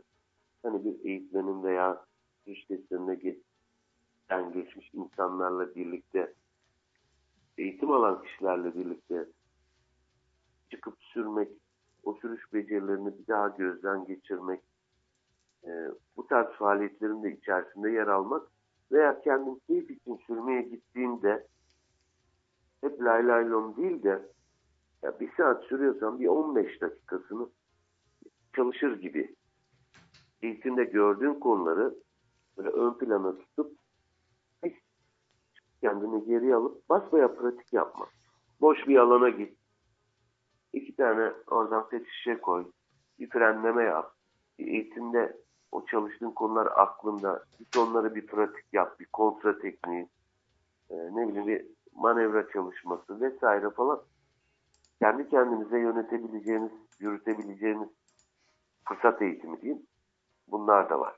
Şimdi benim Bunları da yapalım. benim benim vardı. Virajda habire düşerdi gelirdi üstü başı şey dağılmış. Oğlum sen virajda ne yapıyorsun? Dönüyorum abi diyor. Nasıl dönüyorsun? Sağa sağa. Sola sola. Ya dedim kontrayı bilmiyor çocukcağız işte. Kontrayı anladık. Eğitime gitmedi. Tabii ondan sonra bilmiyorum şimdi ne yaptığını eğitim bilmiyorum ama dediğim gibi o eğitim eğitim eğitime geliyoruz. Şimdi e, sizin bir de e, normal e, grup halinde seyirleriniz oluyor. Grup halinde seyirin temel kuralı ne abi? Oo, bu evet çok önemli bir konu. Zaten insanlar çoğunlukta böyle gezme, seyahat falan dediğimiz zaman gruplar halinde organizasyonlara katılıyorlar. Orada en temel kural şunu söyleyebilirim. Gerçekten kural deyip en başa yazabiliriz. Grup sürüşü diye bir şeyi ben kabul etmiyorum. Grup sürüşü dediğimiz konu grubun içindeki bireylerin güvenli sürüşü toplamda grubun güvenli sürüşünü oluşturur. Her birey kendisi sürüşünden sorumludur. Gruba uymak denen bir şey olamaz. Şimdi biraz detaylarını açarsak örnek veriyorum ben önde gidiyorum arkamda sen onun arkasında o şu bu falan filan geliyor. Hızı en baştaki belirlemez. Tempoyu. Hı hı. En sondaki belirler. O da nasıl hız konusu çok önemli olduğu için özellikle bize buradan başladım. E, grubun içinde biraz daha düşük tempoda süren vardır vesaire falan ona göre yapılanmalar olur. Çok dağıtmayayım da konuyu. Bu arada sözünü bölüyorum. Bizde normalde denizde flotillo seyrinde en tek tüm e, filonun seyri, seyir hızı en yavaş teknin hızı kadardır. Tabii tabii işte. Onu da oradaki konumlanmada şöyle söyleyeyim. işte ben önde gidiyorum.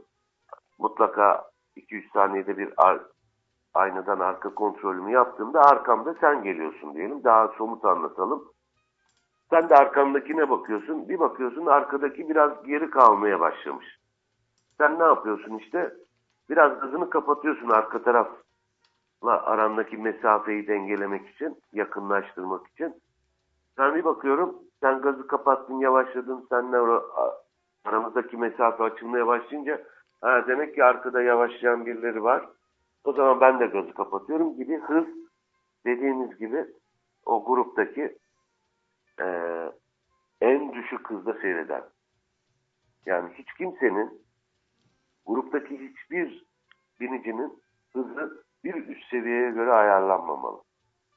E burada tabii şuna da dikkat etmek lazım. Tabii 50 cc motorda siz aynı grupta yer almayacak. Tabii veya işte daha yeni başlamış bir insanı işte 30 senelik abinin temposuna da uydurmaya da çalışmak değil. Bunu ona mahkum etmek de değil. Burada yani ortak dili konuşabilecek şekilde insanların bir araya geldiği hız konusu bu açıdan önemli. Diğer bir konu e, bu grupla ilgili yapılacak sürüşlerdeki sollamalar. Sollama gerçekten çok e, önemli güvenlik açısından. Yani en baştaki adam solladı diye haydi ben de çıkayım böyle bir şey olmaz. Veya işte benim arkamdan geliyorsun diyelim sen arkadan gelen trafiği kapatmak için sol şeride çıkıyorsun. Ben solluyum diye böyle bir şey de yok. Sollamalar tamamen bireysel planlama ve bu planlamanın neticesinde verilecek kararlardır. Yani sollarken herkes kendisine göre o gözlem dahilinde bir plan ve sollamayı kararını vermek şeklinde hareket etmeli. Bu da çok önemli. Bir de çıkmadan önce küçük bir briefing'le buradan şuraya gideceğiz, şu kadar kilometre, şuradan döneceğiz falan filan gibi. E, Kaybolursak panik yok. Kimse vay işte hani yolu falan biraz söylemek lazım ki insanlar bilmediği yola giderken yolu kaybedeceğim kaygısıyla hep öndekine bakar. ileriye bakmaz. Bir de öndekinin temposuna yetişmeye çalışır. Sürüş öncesinde böyle bir mini bir toplantı, mini bir briefing. Ee, bu da çok önemli. Yani şimdi böyle baktığım zaman e, özellikle vurgulanabilecek can alıcı noktalar bunlar diyebiliriz. Peki e, sürüş anı, toplu sürüş anında birbirinize nasıl haberleşiyorsunuz? Intercom'da mı yoksa arkadaki öndekiyle haberleşiyor ama daha arkalarla haberleşme ihtiyacı duyuyor musunuz? Yoksa siz de Zello gibi programlar kullanıyor musunuz? Ya ben şimdi e, Intercom evet çok güzel bir şey. Teknolojiden faydalanmak lazım. Intercom varsa Intercom'la haberleşmek güzel ama Intercom'u haberleşmeden ziyade muhabbet aracına çevirmek çok tehlikeli. Evet, tamamıyla Çünkü dikkatli. tam ben böyle bir şeye konsantre olmuşum orayla ilgili ya benim bulunduğum yerle arkadan 500 metre arkadan gelen bir kişinin bulunduğu bölge arasında ciddi fark olabilir. Ben bir potansiyel tehlike içerisinde olabilirim vesaire. Veya interkomla diğer kişinin sürüşünü yönetmek falan gibi şeyler olmamalı. O briefing dedim ya. O çok hayati önem. Yani işte şuradan döneceğiz, şuraya gideceğiz. Bilmeyen var mı, şu mu, bu mu falan. Bu işi başta halledersek interkom ihtiyaç dahilinde olmalı. Hani şöyle bir şey söyleyeyim. Araç kullanıcılarına telefonla konuşuyorlar diye çok kızıyoruz değil mi? Ya evet, elinde tutarak konuşurken evet. Ha yürürkencikleri orada- için tabii tabii yürürkencikleri çiğnemeyenlere ben sinir oluyorum. Ya aslında orada elinde tutarak telefon değil. Ee, ne deniyor o araçlardaki bluetooth? Araç kepleri. Oradan da konuşmak yine tehlikeli. Çünkü telefonla konuştuğunuz zaman oradaki konsantrasyonunuz yoldan çıkıyor. Bunun için interkomu haberleşmenin dışında bir muhabbet aracına çevirmemek lazım. Ee, bilmiyorum söylediğim net Özellikle. anlaşılabiliyor mu? Yok çok net anlaşıldı. Bu arada sizde seyahatler nasıl geçiyor? Şey, e, en son nerelere gitmiştiniz bu sene? Yurt dışına da çıktınız bayağı. Evet bizim benim yaptığım yurt dışı turlarım vardı. Ee, Şeyde mottoakademi.com'da var mı şu anda? Bir dakika bakıyorum. Evet. Ha, evet 2019 yılı programlarında açtık. Bu e, Euro falan patlayınca ve hatta kampanyalar çıktı ya yerli turlara da başladım. işte buna yönelik geçen sene Karadeniz'i keşfe yönelik kendim çıktım. e, gezdim. Orayla ilgili rotalar belirledim. E, bizim programlarımız bir eğitim ve gezi konsepti var. Hani gezerken eğitim yapalım ama böyle eğitim hap şeklinde değil böyle serum şeklinde takıp serum gibi diyeyim. E bir de sadece eğitimler falan alınmış e, sadece gezi konsepti olan programlarımız var. Yurt içinde işte Ege tarafı, Akdeniz, Karadeniz'de iki bölge Batı ve Doğu Karadeniz. E, yurt dışı olarak da Mora yani Yunanistan'ın bence en güzel destinasyonu. Mora'ya yönelik e, turlarım var. Bir de Avrupa'ya yönelik Alpler, Amerika vardı. beraber- A- Amerika Bike Week vardı. Bike Week. ha, Harlecilere yönelik e, mesela geçen sene yaptık. E, Harlecilere yönelik Harley'in 115. yılıydı Prag'da. Yani aşağı yukarı 50 motor 45 falandı. Geçen yıl böyle bir organizasyon yaptık. E, Prag'da düzenlenen 115. yıl festivaline. Amerika'da e, bilmiyorum hiç duydum Sturgis Bike Week vardır. Bike Week. Ha duymadım hayır. Ee, 77. yılı mıydı? 79. Ben bir de 75'te gittim. Sene gittim. Müthiş bir event. Yani yüz binler geliyor oraya. 75. yılında 1 milyon kişi vardı. Oh. Oraya yönelik bir programımız var. Ee, böyle işte motosikletin güzel taraflarını yaşayabileceğimiz e, gezi konseptleri veya hem eğitim hem gezi konseptlerimiz var. Bu yılda 8-10 tane buna yönelik programım var. Yoğun bir program. İnşallah güvenli ve keyifli. O turlar şöyle oluyor. Ee, kısaca bahsedip insanlar ilk başta bir tura katılacak ama kim katılıyor falan filan böyle bir çekince başlıyor. Yetişkinler sorgulayıcı olur ya Hı hı tanımadığı bir insanla falan. Ama ben aşağı yukarı 9 yıldan beri yapıyorum bu turları. Hiç birbirini tanımadan gelen kişilerin katıldığı turlar çok daha pozitif enerjiyle, müthiş bir sinerjiyle tamamlanıyor. Ve oradaki oluşan o herkesin apayrı bir dünyası var. Zenginlikler var. O zenginlikleri paylaştığı zaman insanların hiçbir ön yargı da yok. Kimse kimseyi tanımıyor. Müthiş dostluklar oluşabiliyor. Ama böyle birbirine biraz fazla sıkı fıkı olanların katıldıkları turlar e, biraz daha sancılı olabiliyor. Çünkü motosikletle seyahat de ayrı bir kondisyon. Yani ikinci gün, üç, üçüncü gün e, üst üste kilometre yapmak insanları fiziksel ve zihinsel olarak yorabiliyor falan. Oralarda işte durumu yönetmek, eğlenceli hale getirmek, biraz rahatlatmak falan. E, bu turlarda tabii e, çok keyifli ama bununla beraber ciddi bir profesyonellik istiyor. Hem o insanları yönetmek, konforlu bir şekilde konforlu olmalarını sağlamak. İşte arkadan teknik aracımız geliyor. Ee, bir arıza falan olduğunda ona müdahale edebilmek veya transportunu yapabilmek. İnsanları yormadan keyifli bir motosikletin aracılığıyla keyifli bir tatil yapmak diyelim. Ee, oldukça ilgi görüyor. Ben de açıkçası bu işin en güzel taraflarından birisi de orası oluyor. Gezerken, keyif alırken, sürüş becerilerini de geliştirdiğimiz zaman harika oluyor. Ee, Ben demin atlamışım aslında bir soruyu. Biraz evvel şey konuştuk. Yani sigorta şirketleri Türkiye'de de yavaş yavaş e, sertifika veya akredite olmuş insanları yani o eğitimleri almış insanlara indirim yapıyorduk ama otomobil kiralamada olsun, e, keza motosiklet kiralamada olsun indirim yapan kurumlar var mı Türkiye'de dünyadaki gibi? Çünkü dünyada gidiyorsunuz çıkartıyorsunuz işte elinizdeki e, IVV'yi veyahut da Diamond'ı veyahut da Rosberg'i çıkartıyorsunuz. Adam size küt indirim veriyor. Var mı Türkiye'de böyle bir şey? Şimdi ben sana bu konuda çok teşekkür ediyorum. O e, müthiş bir performans sergiledin. Bu iş maalesef tam olmadı. Yani şöyle olmuyor.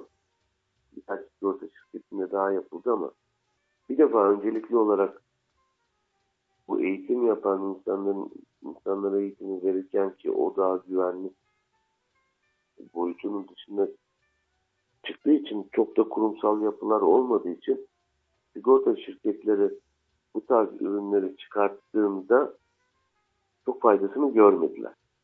Çünkü herkes sertifika veriyor. Evet. Herkese eğitim veriyor, veriyorum diyor. Bir kontrol, denetim vesaire falan yok. Şirkette bunu nasıl ayıracak? Birkaç şirket bundan dolayı ürünü elinde patladı yani. Eğitim Evet, sertifikalarını evet bayağı çok verdikleri- ciddi çok ciddi şirketlerde ürün resmen hatta bir daha motosiklet sigortası satmamaya başladılar. Bu gene işte Tabii. bakın bu gene bizim Türkiye'deki sertifikalıktan çıktı. Sen ne dedin? Ben bütün sistemimi açarım girersiniz benim sertifikasyonumda kendi sistemimde kontrol edersiniz dedin ama bir tane çıktı öbürünü verdi. Ya Photoshop veren çıkmış ya inanamazsın. Ha işte yani diyorum ya biz hep nasıl deneriz sistemi bu işi e, bu işin ana vatanı kökeni İngiltere'deki uygulama şekli itibariyle insanlar eğitim başka bir şey bir de test var. Yani eğitimi alırsınız alırsınız ama eğitimi almak bir şey değil. Eğitimi aldın da eğitimin geri dönüşümü sende nasıl?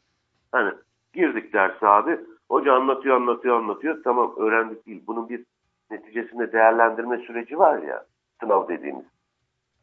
Hı. Oradaki bir ölçme ve değerlendirme olmadan eğitim alan herkese indirim meselesinden dolayı da tutmadı bu iş Türkiye'de ve sigorta şirketleri maalesef eğitim sertifikalarına verdikleri indirimlerin neticesinde hep o şeylerde hasar prim oranlarından ciddi zarar ettiler ve çoğu da varmış gibisinden böyle bir şeyler söyleniyor ama olmadı yani maalesef olmadı. Ee, bu biraz daha zaman lazım. Bunun üzerine e, biraz çalışmak lazım. Ama esas amaç sonuçta sigorta şirketlerinin de bir misyon olarak eğitimi teşvik etmek, bununla ilgili sistemi işte gidip oralardan doğru düzgün inceleyerek getirip burada kullanarak insanların can ve mal e, güvenliğiyle alakalı teşvik edici bir havuç olarak bunu ciddi bir boyutta sunması gerekiyor. İşte bu sadece motosiklet değil. Otomobilde de. Şimdi otomobile baktığınız zaman da gidiyorsunuz güvenli sürüş eğitimi diyorlar. Skitkarlar falan filan kapalı alanlarda arabanın kaydırdın, yok ters kontra verdin, bilmem ya böyle bir şey yok. Yani önemli olan bu duruma düşmemek için ne yapman lazım? Sürüş becerisi üzerine. Güvenli sürüş deniyor ama trafikte çıkıp yapılan bir sürüş yok. Ya ben biliyorum. İstersen Ya sizden eğitim alanlar yurt dışında çok güzel indirim aldıklarını biliyorum. Hani veyahut da Türkiye'de çok az akredite kurum var senin gibi. Yani kaç tane e, akredite kurum var? Motosiklet veya ileri sürüş eğitiminde Türkiye'de? yani e, İki ya da üç galiba. söyleyeyim. Benim bildiğim 5-6 tane var ama orayla da ilgili hani sakın yanlış anlaşılmasın eleştirilerim var. Ya akredite kurum diyoruz. Bir tane bırakın kapalı alan eğitimini vesairesini falan bir tane ofisi bile. Veya eğitmen İşte- diyorsun, şirket diyorsun.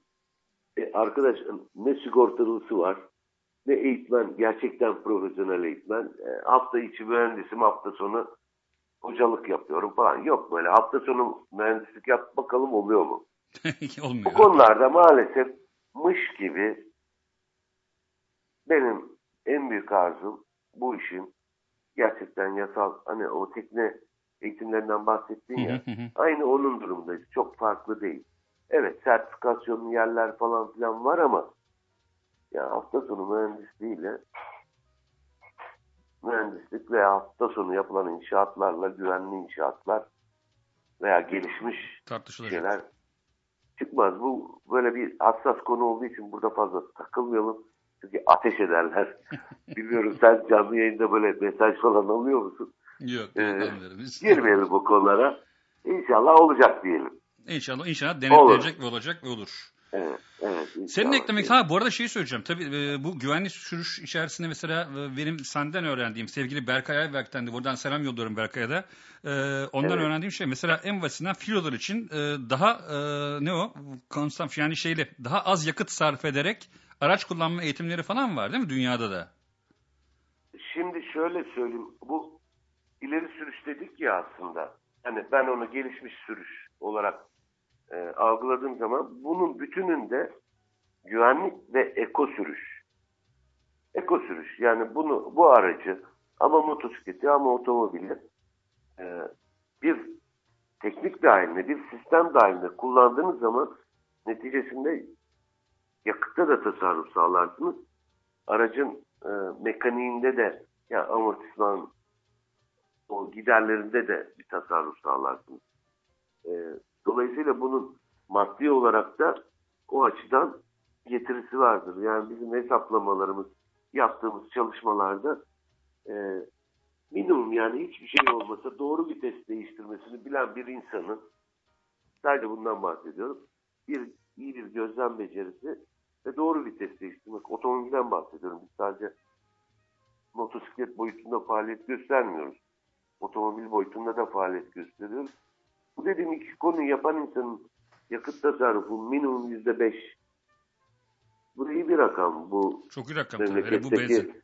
bu, bu memleketteki bu benzin fiyatlarıyla falan e, yakıt e, düşüyorsa işte balata kullanımında düşüyor. Aracın periyodik servislerindeki ıvır zıvır oradan buradan falan da güzel bir ekonomi de yapıyor aslında. Eğitime verdiğiniz parayı fazlasıyla Çıkartıyor. Özellikle filolarda. ötesinde tabii tabii özellikle güvenliğin de ötesinde o açıdan da çok rahat çıkartabilirsiniz. Tabii yavaş yavaş sigorta şirketleri zaten bir uygulama yüklettiriyor. Diyor ki e, mesela orada bütün şeyi görüyor. Trafiği de gördükleri için eş zamanlı Uygulama yüklüyorsunuz, e, giriyorsunuz poliçe numaranızı. Ona göre ertesi sene size indirim sağlıyor.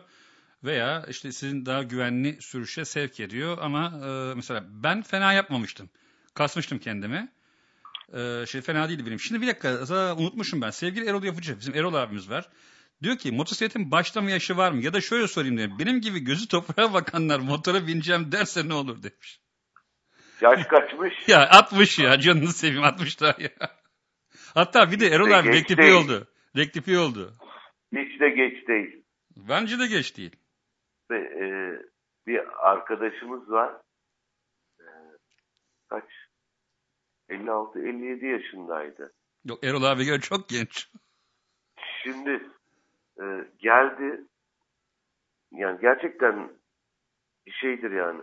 Dedi ki böyle bir resim getirdi. Telefondan açtı. 1200 cc'lik bir makine. Arkadaşları şey yapıyormuş. Avrupa'da orada burada geziyormuş. Dedi ki hoca dedi ben dedi şu makineyi alıp aa bu arkadaşlarımla beraber Gideceğim. artık dedi yoruldum gideceğim. Bu olabilirse başlayayım.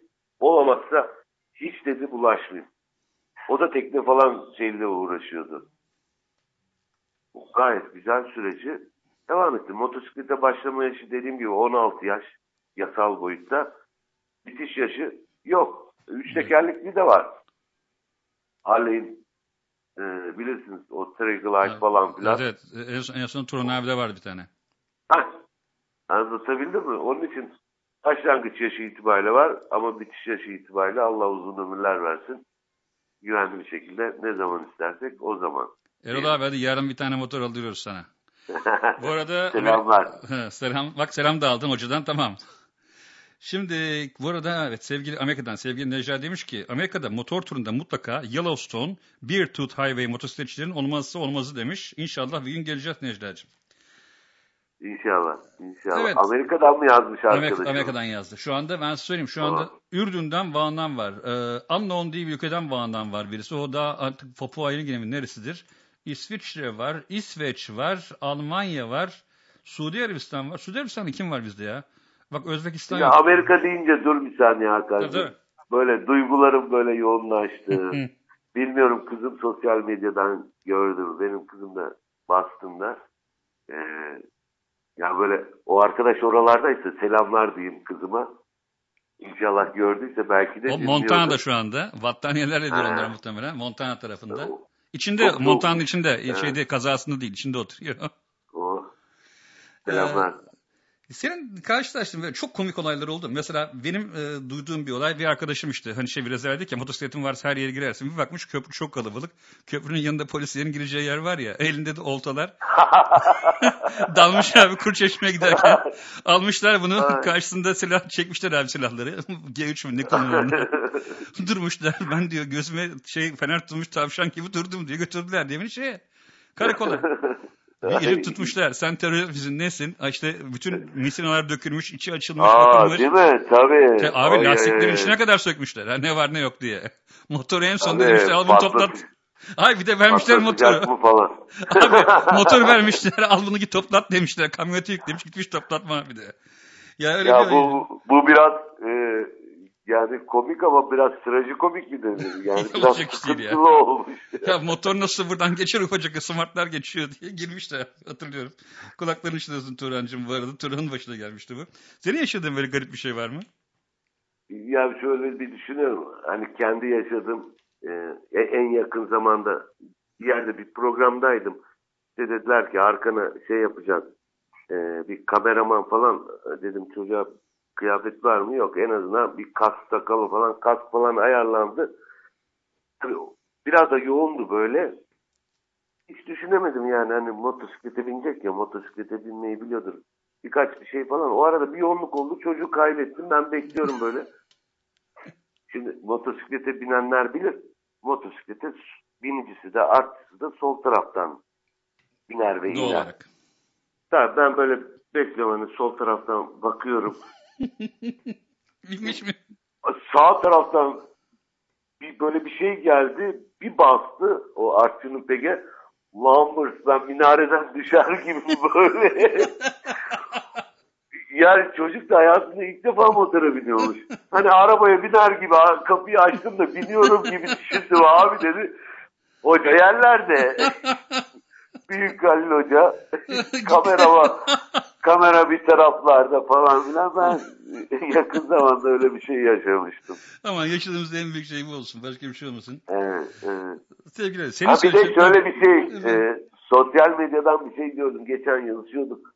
E, bir köpek muhabbeti vardı ya. Hangisi? E, köpekler, e, Aa benim sana yolladım değil mi? hani böyle iki tane köpek, bir skuterle bir Ya, de bomba.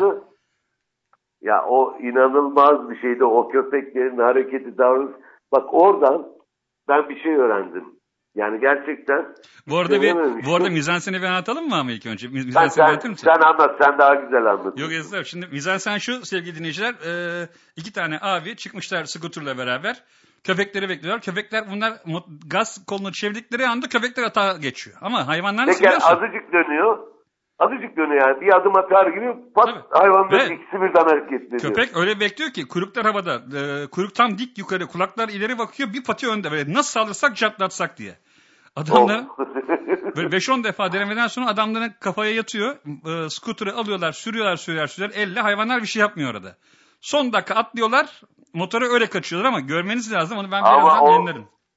Ama o son dakikada binip giderken ileride bir yerde yakalanıyor galiba. yakalıyor yakalıyor paçasından yakalıyor. Tekme atma falan filan değil mi? Ha, Ben bunu öneri olarak herkese söyleyeceğim. Baktın hiçbir şey bilemiyorsun. İn motordan elinle ittire ittire yavaş Ya yavaş. işte yeni bir akım başladı sizde. Köpekten Evet, evet. motorla kaçma taktiği. Senin ekleyeceğin bir şey var mı? Çok keyifli bir sohbet oldu benim için. Herkes de zaten keyif aldı. Çünkü hala herkes burada dinliyor. Ee, ben çok teşekkür ederim. Herkese e, çok selamlar. Umarım çok sıkıcı olmamıştır. Harika Ama- oldu, harika oldu. Motosiklete binen herkese güvenli ve keyifli bir yaşam. Motosiklete binmeyenlere bir bakın derim. Motosiklet gerçekten insanın hani bu kişisel gelişim falan filan diyoruz ya böyle kitap okuyarak falan bu işler olmuyor. Mutluluk için iyi bir araç. Yaşamınızın motosiklet binicilerine veya başlayacak olanlara yaşamınızın odağında değil, yaşamın içerisinde bir parça olarak motosiklet tutmak size hem güvenlik hem e, keyif, konfor getirecektir. Tek başına motosikletin çok bir anlamı yok. Bazen olması gerektiğinden çok daha fazla o bütün resmin içerisinde yer kaplıyor. Öyle de olmamalı. Keyfini sürün. Yolda olmak güzeldir diyorum. Son, Herkese selamlar, saygılar. Evet evet bu arada e, son demin Veli abi demiş ki 23 senelik bir arkadaşım eğitim alana kadar motosiklete bin, binmediğimi düşünüyordum. Moto, pardon motosiklete bin, binmeyi bilmediğimi öğrendim demiş. Aynen dediğin gibi. Bir de sevgili e, dinleyiciler bilmiyor belki. E, sevgili Halil Hoca'nın bir e, şeyi var. Sözü e, hep söylediği. Yolda olmak güzeldir. Evet. Ah, Sayın Halil Kılıç efendim çok teşekkür ederiz katıldığınız için. Ben Ee, de çok teşekkür artık ediyorum. Gezgin Korsanların hem Ankara'da hem İstanbul Kemerburgaz'da uğrayıp çay içecekleri bir yerleri var. Motto Akademi'de. Bu arada senin vasıtanla gerçekten e, yani gönülden e, teşekkür ediyorum herkese, dinleyenlere. E, Kemerburgaz'daki yerimiz sadece motosiklete binenler için değil, herkes için. Sosyal bir ortam, onun da ötesinde İstanbul'un içinde e, her şeyden, gürültüden falan uzak, etrafında bina falan yok. Merkezi bir yer ama çok doğal bir ortam. Belli olmaz. Belki bir Keyifle. gün belki bir organizasyonu siz de yaparız. Uyar mı? Vallahi en çok istediğim şeyler. Orada Vallahi harika olur. evet bu tarz şeyleri yaşamaktan çok Sevgili sevgili Gülümser, beklerim. evet organizasyon komitesi başkanı sevgili Gülümser bunu dinliyordur şimdi. En kısa zamanda o zaman en kısa zamanda az havalar bir ısınsın da ondan sonra. Evet şöyle baharı o cemreler Aynen. hani bir yerlere aynen. Düşüyor düşsün. ya o güzel bir yerlere düştüğü anda hangisindeyse Vallahi bu ekonomik Emniyetle. ekonomik piyasada neremize düşecek belli değil ama Cemre mi düşecek bilmiyorum bakacağız artık duruma. Sevgili Halil Hocam çok teşekkür ederim katıldığın için. ben tekrar tekrar. İyi Ee, saygılar. bu şarkıyı da hadi Yollar şarkısını dinleyelim Asım Aralman'dan. Biraz gene 70'lerden devam edelim. Harika. Öpüyorum seni yanaklarından. Kendine çok iyi bak. Çok sağ ol. Görüşmek üzere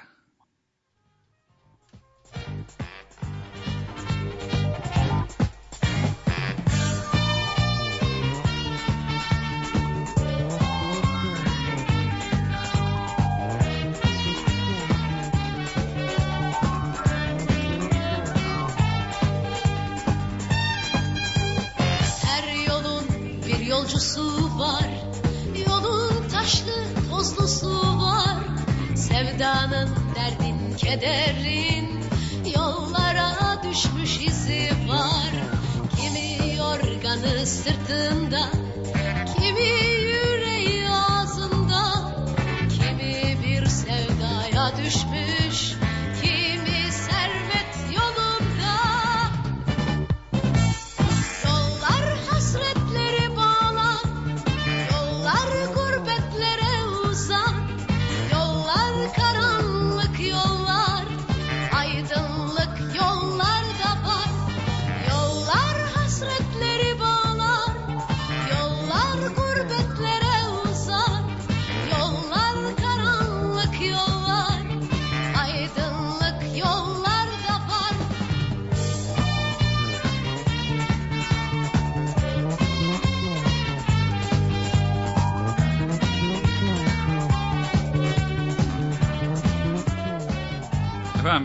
müthiş keyif aldığım bir program oldu. Eminim ve e, umuyorum sizler çok keyif almışsınızdır.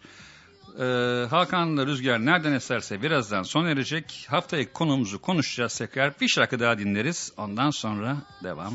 Neye devam? Oto DJ. Kimi yorganı sırtında, kimi yüreği ağzında, kimi bir sevdaya düşmüş, kimi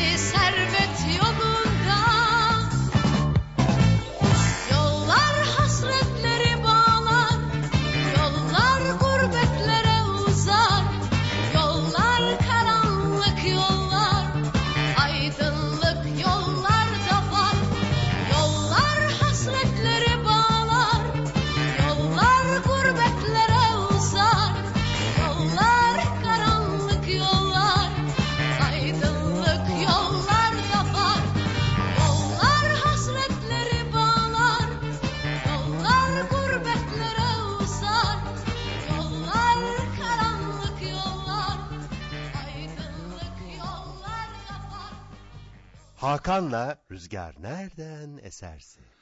Efendim bugün sevgili Halil Hoca ile Halil Kılıç'la harika bir motosiklet üzerine sohbet yaptık. Güvenli sürüş yaptık. Önümüzdeki yıl ömrümüz vefa ederse de önümüzdeki yıl tamamıyla bir güvenli sürüş eğitimi yapacağız. Zaten o zamana kadar muhtemelen bir GEK organizasyonunu Moto Akademi'de düzenleriz. Gittiğin zaman zaten göreceksiniz. Kocaman bir alan. Orada oyuncaklar da bol miktarda var işte. Her türlü motor var. Arabayla geziyorsun, ıvır ediyorsun, sıvır ediyorsun. Çoluk çocuk için çok müsait bir yer zaten. Evet önümüzdeki hafta ne yapacağız? Önümüzdeki hafta e, sevgili biraz evvel sevgili Gülümser düzeltti beni. Sevgili e, Türkan Bayraktaroğlu ile avukat Türkan Bayraktaroğlu ile beraberiz. Marka konularımızı, markamızı nasıl güvence altına almalıyız, nasıl korumalıyız, emeğimizi nasıl korumalıyız, mucitsek eğer icatlarımızı nasıl korumalıyız? Sevgili Türkan Hanım'la onları konuşmuş olacağız. Hadi bakalım bir tane dinleyelim. En sonunda Müslüm Gürses'e kapatacağız. Zevkle, keyifle. Şimdi ne yapalım? Cem Karaca ama ney?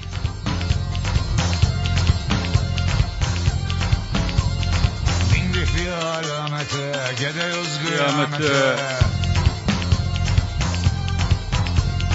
Bindik bir alamete, gidiyoruz kıyamete. Amine. Yerel ve genel seçim seçim bakalım seçim ki dön baba dönelim aynı yere gelelim çete çeteye çatmış çete çete içinde battık buruna kadar Cafer getir peçete. Amanin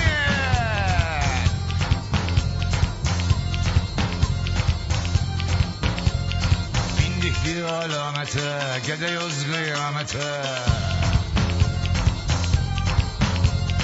Bindik bir alamete gidiyoruz kıyamete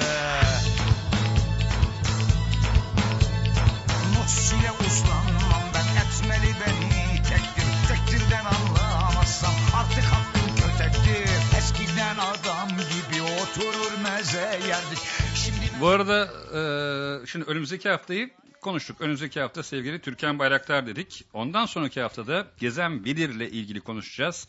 Gezenbilir.com zaten bilmeyeniniz yoktur diye düşünüyorum. 28 e, Ocak'ta 28 Ocak günü benim anamda babacığımın e, evlilik yıl dönümü.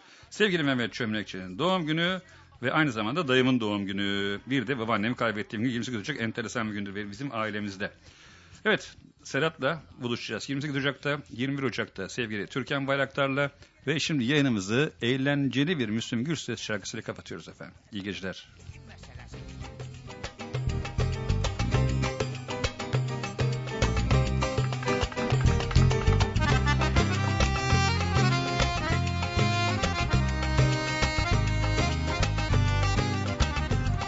Bu arada Hakan İrem motosiklet ehliyeti almış. Trafik aman dikkat edin arkadaşlar. Aman karşınıza çıkmasın.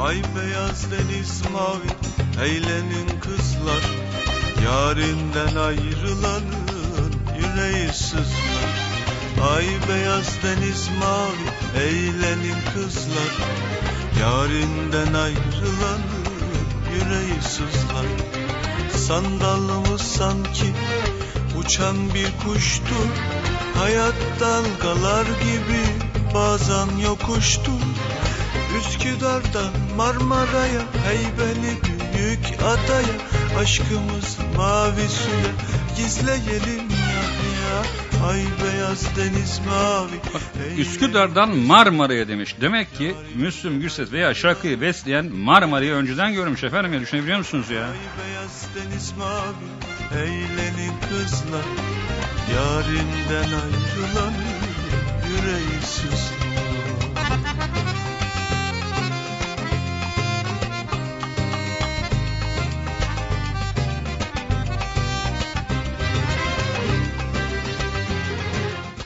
Bu arada programın başında sözünü ettiğimiz gibi 22.06 sevgili motobahriyelilere de e, çok çok sevgilerimizi sunuyoruz. Tekrar efendim e, sevgili Burak Burak Gülen'e de tekrar selamlarımı iletiyorum. Hepinize tekrar tekrar iyi geceler. Program bitti. Ay beyaz deniz mavi eğlenin kızlar Yarimden ayrılan yüreği sızlar Hayatta ne var ki kıymetli baki. Kimimiz sarhoş kimimiz sakin Hayat budur giden gelmez. Ağlayanlar neden gülmez? Aşkımızı kimse bilmez. Gizleyelim ya ya. Ay beyaz deniz mavi. Eğlenin kızlar Yarimden ayrılan yüreği sızlar Ay beyaz deniz mavi eğlenin kızlar Yarimden ayrılan yüreği sızlar Bitti ya.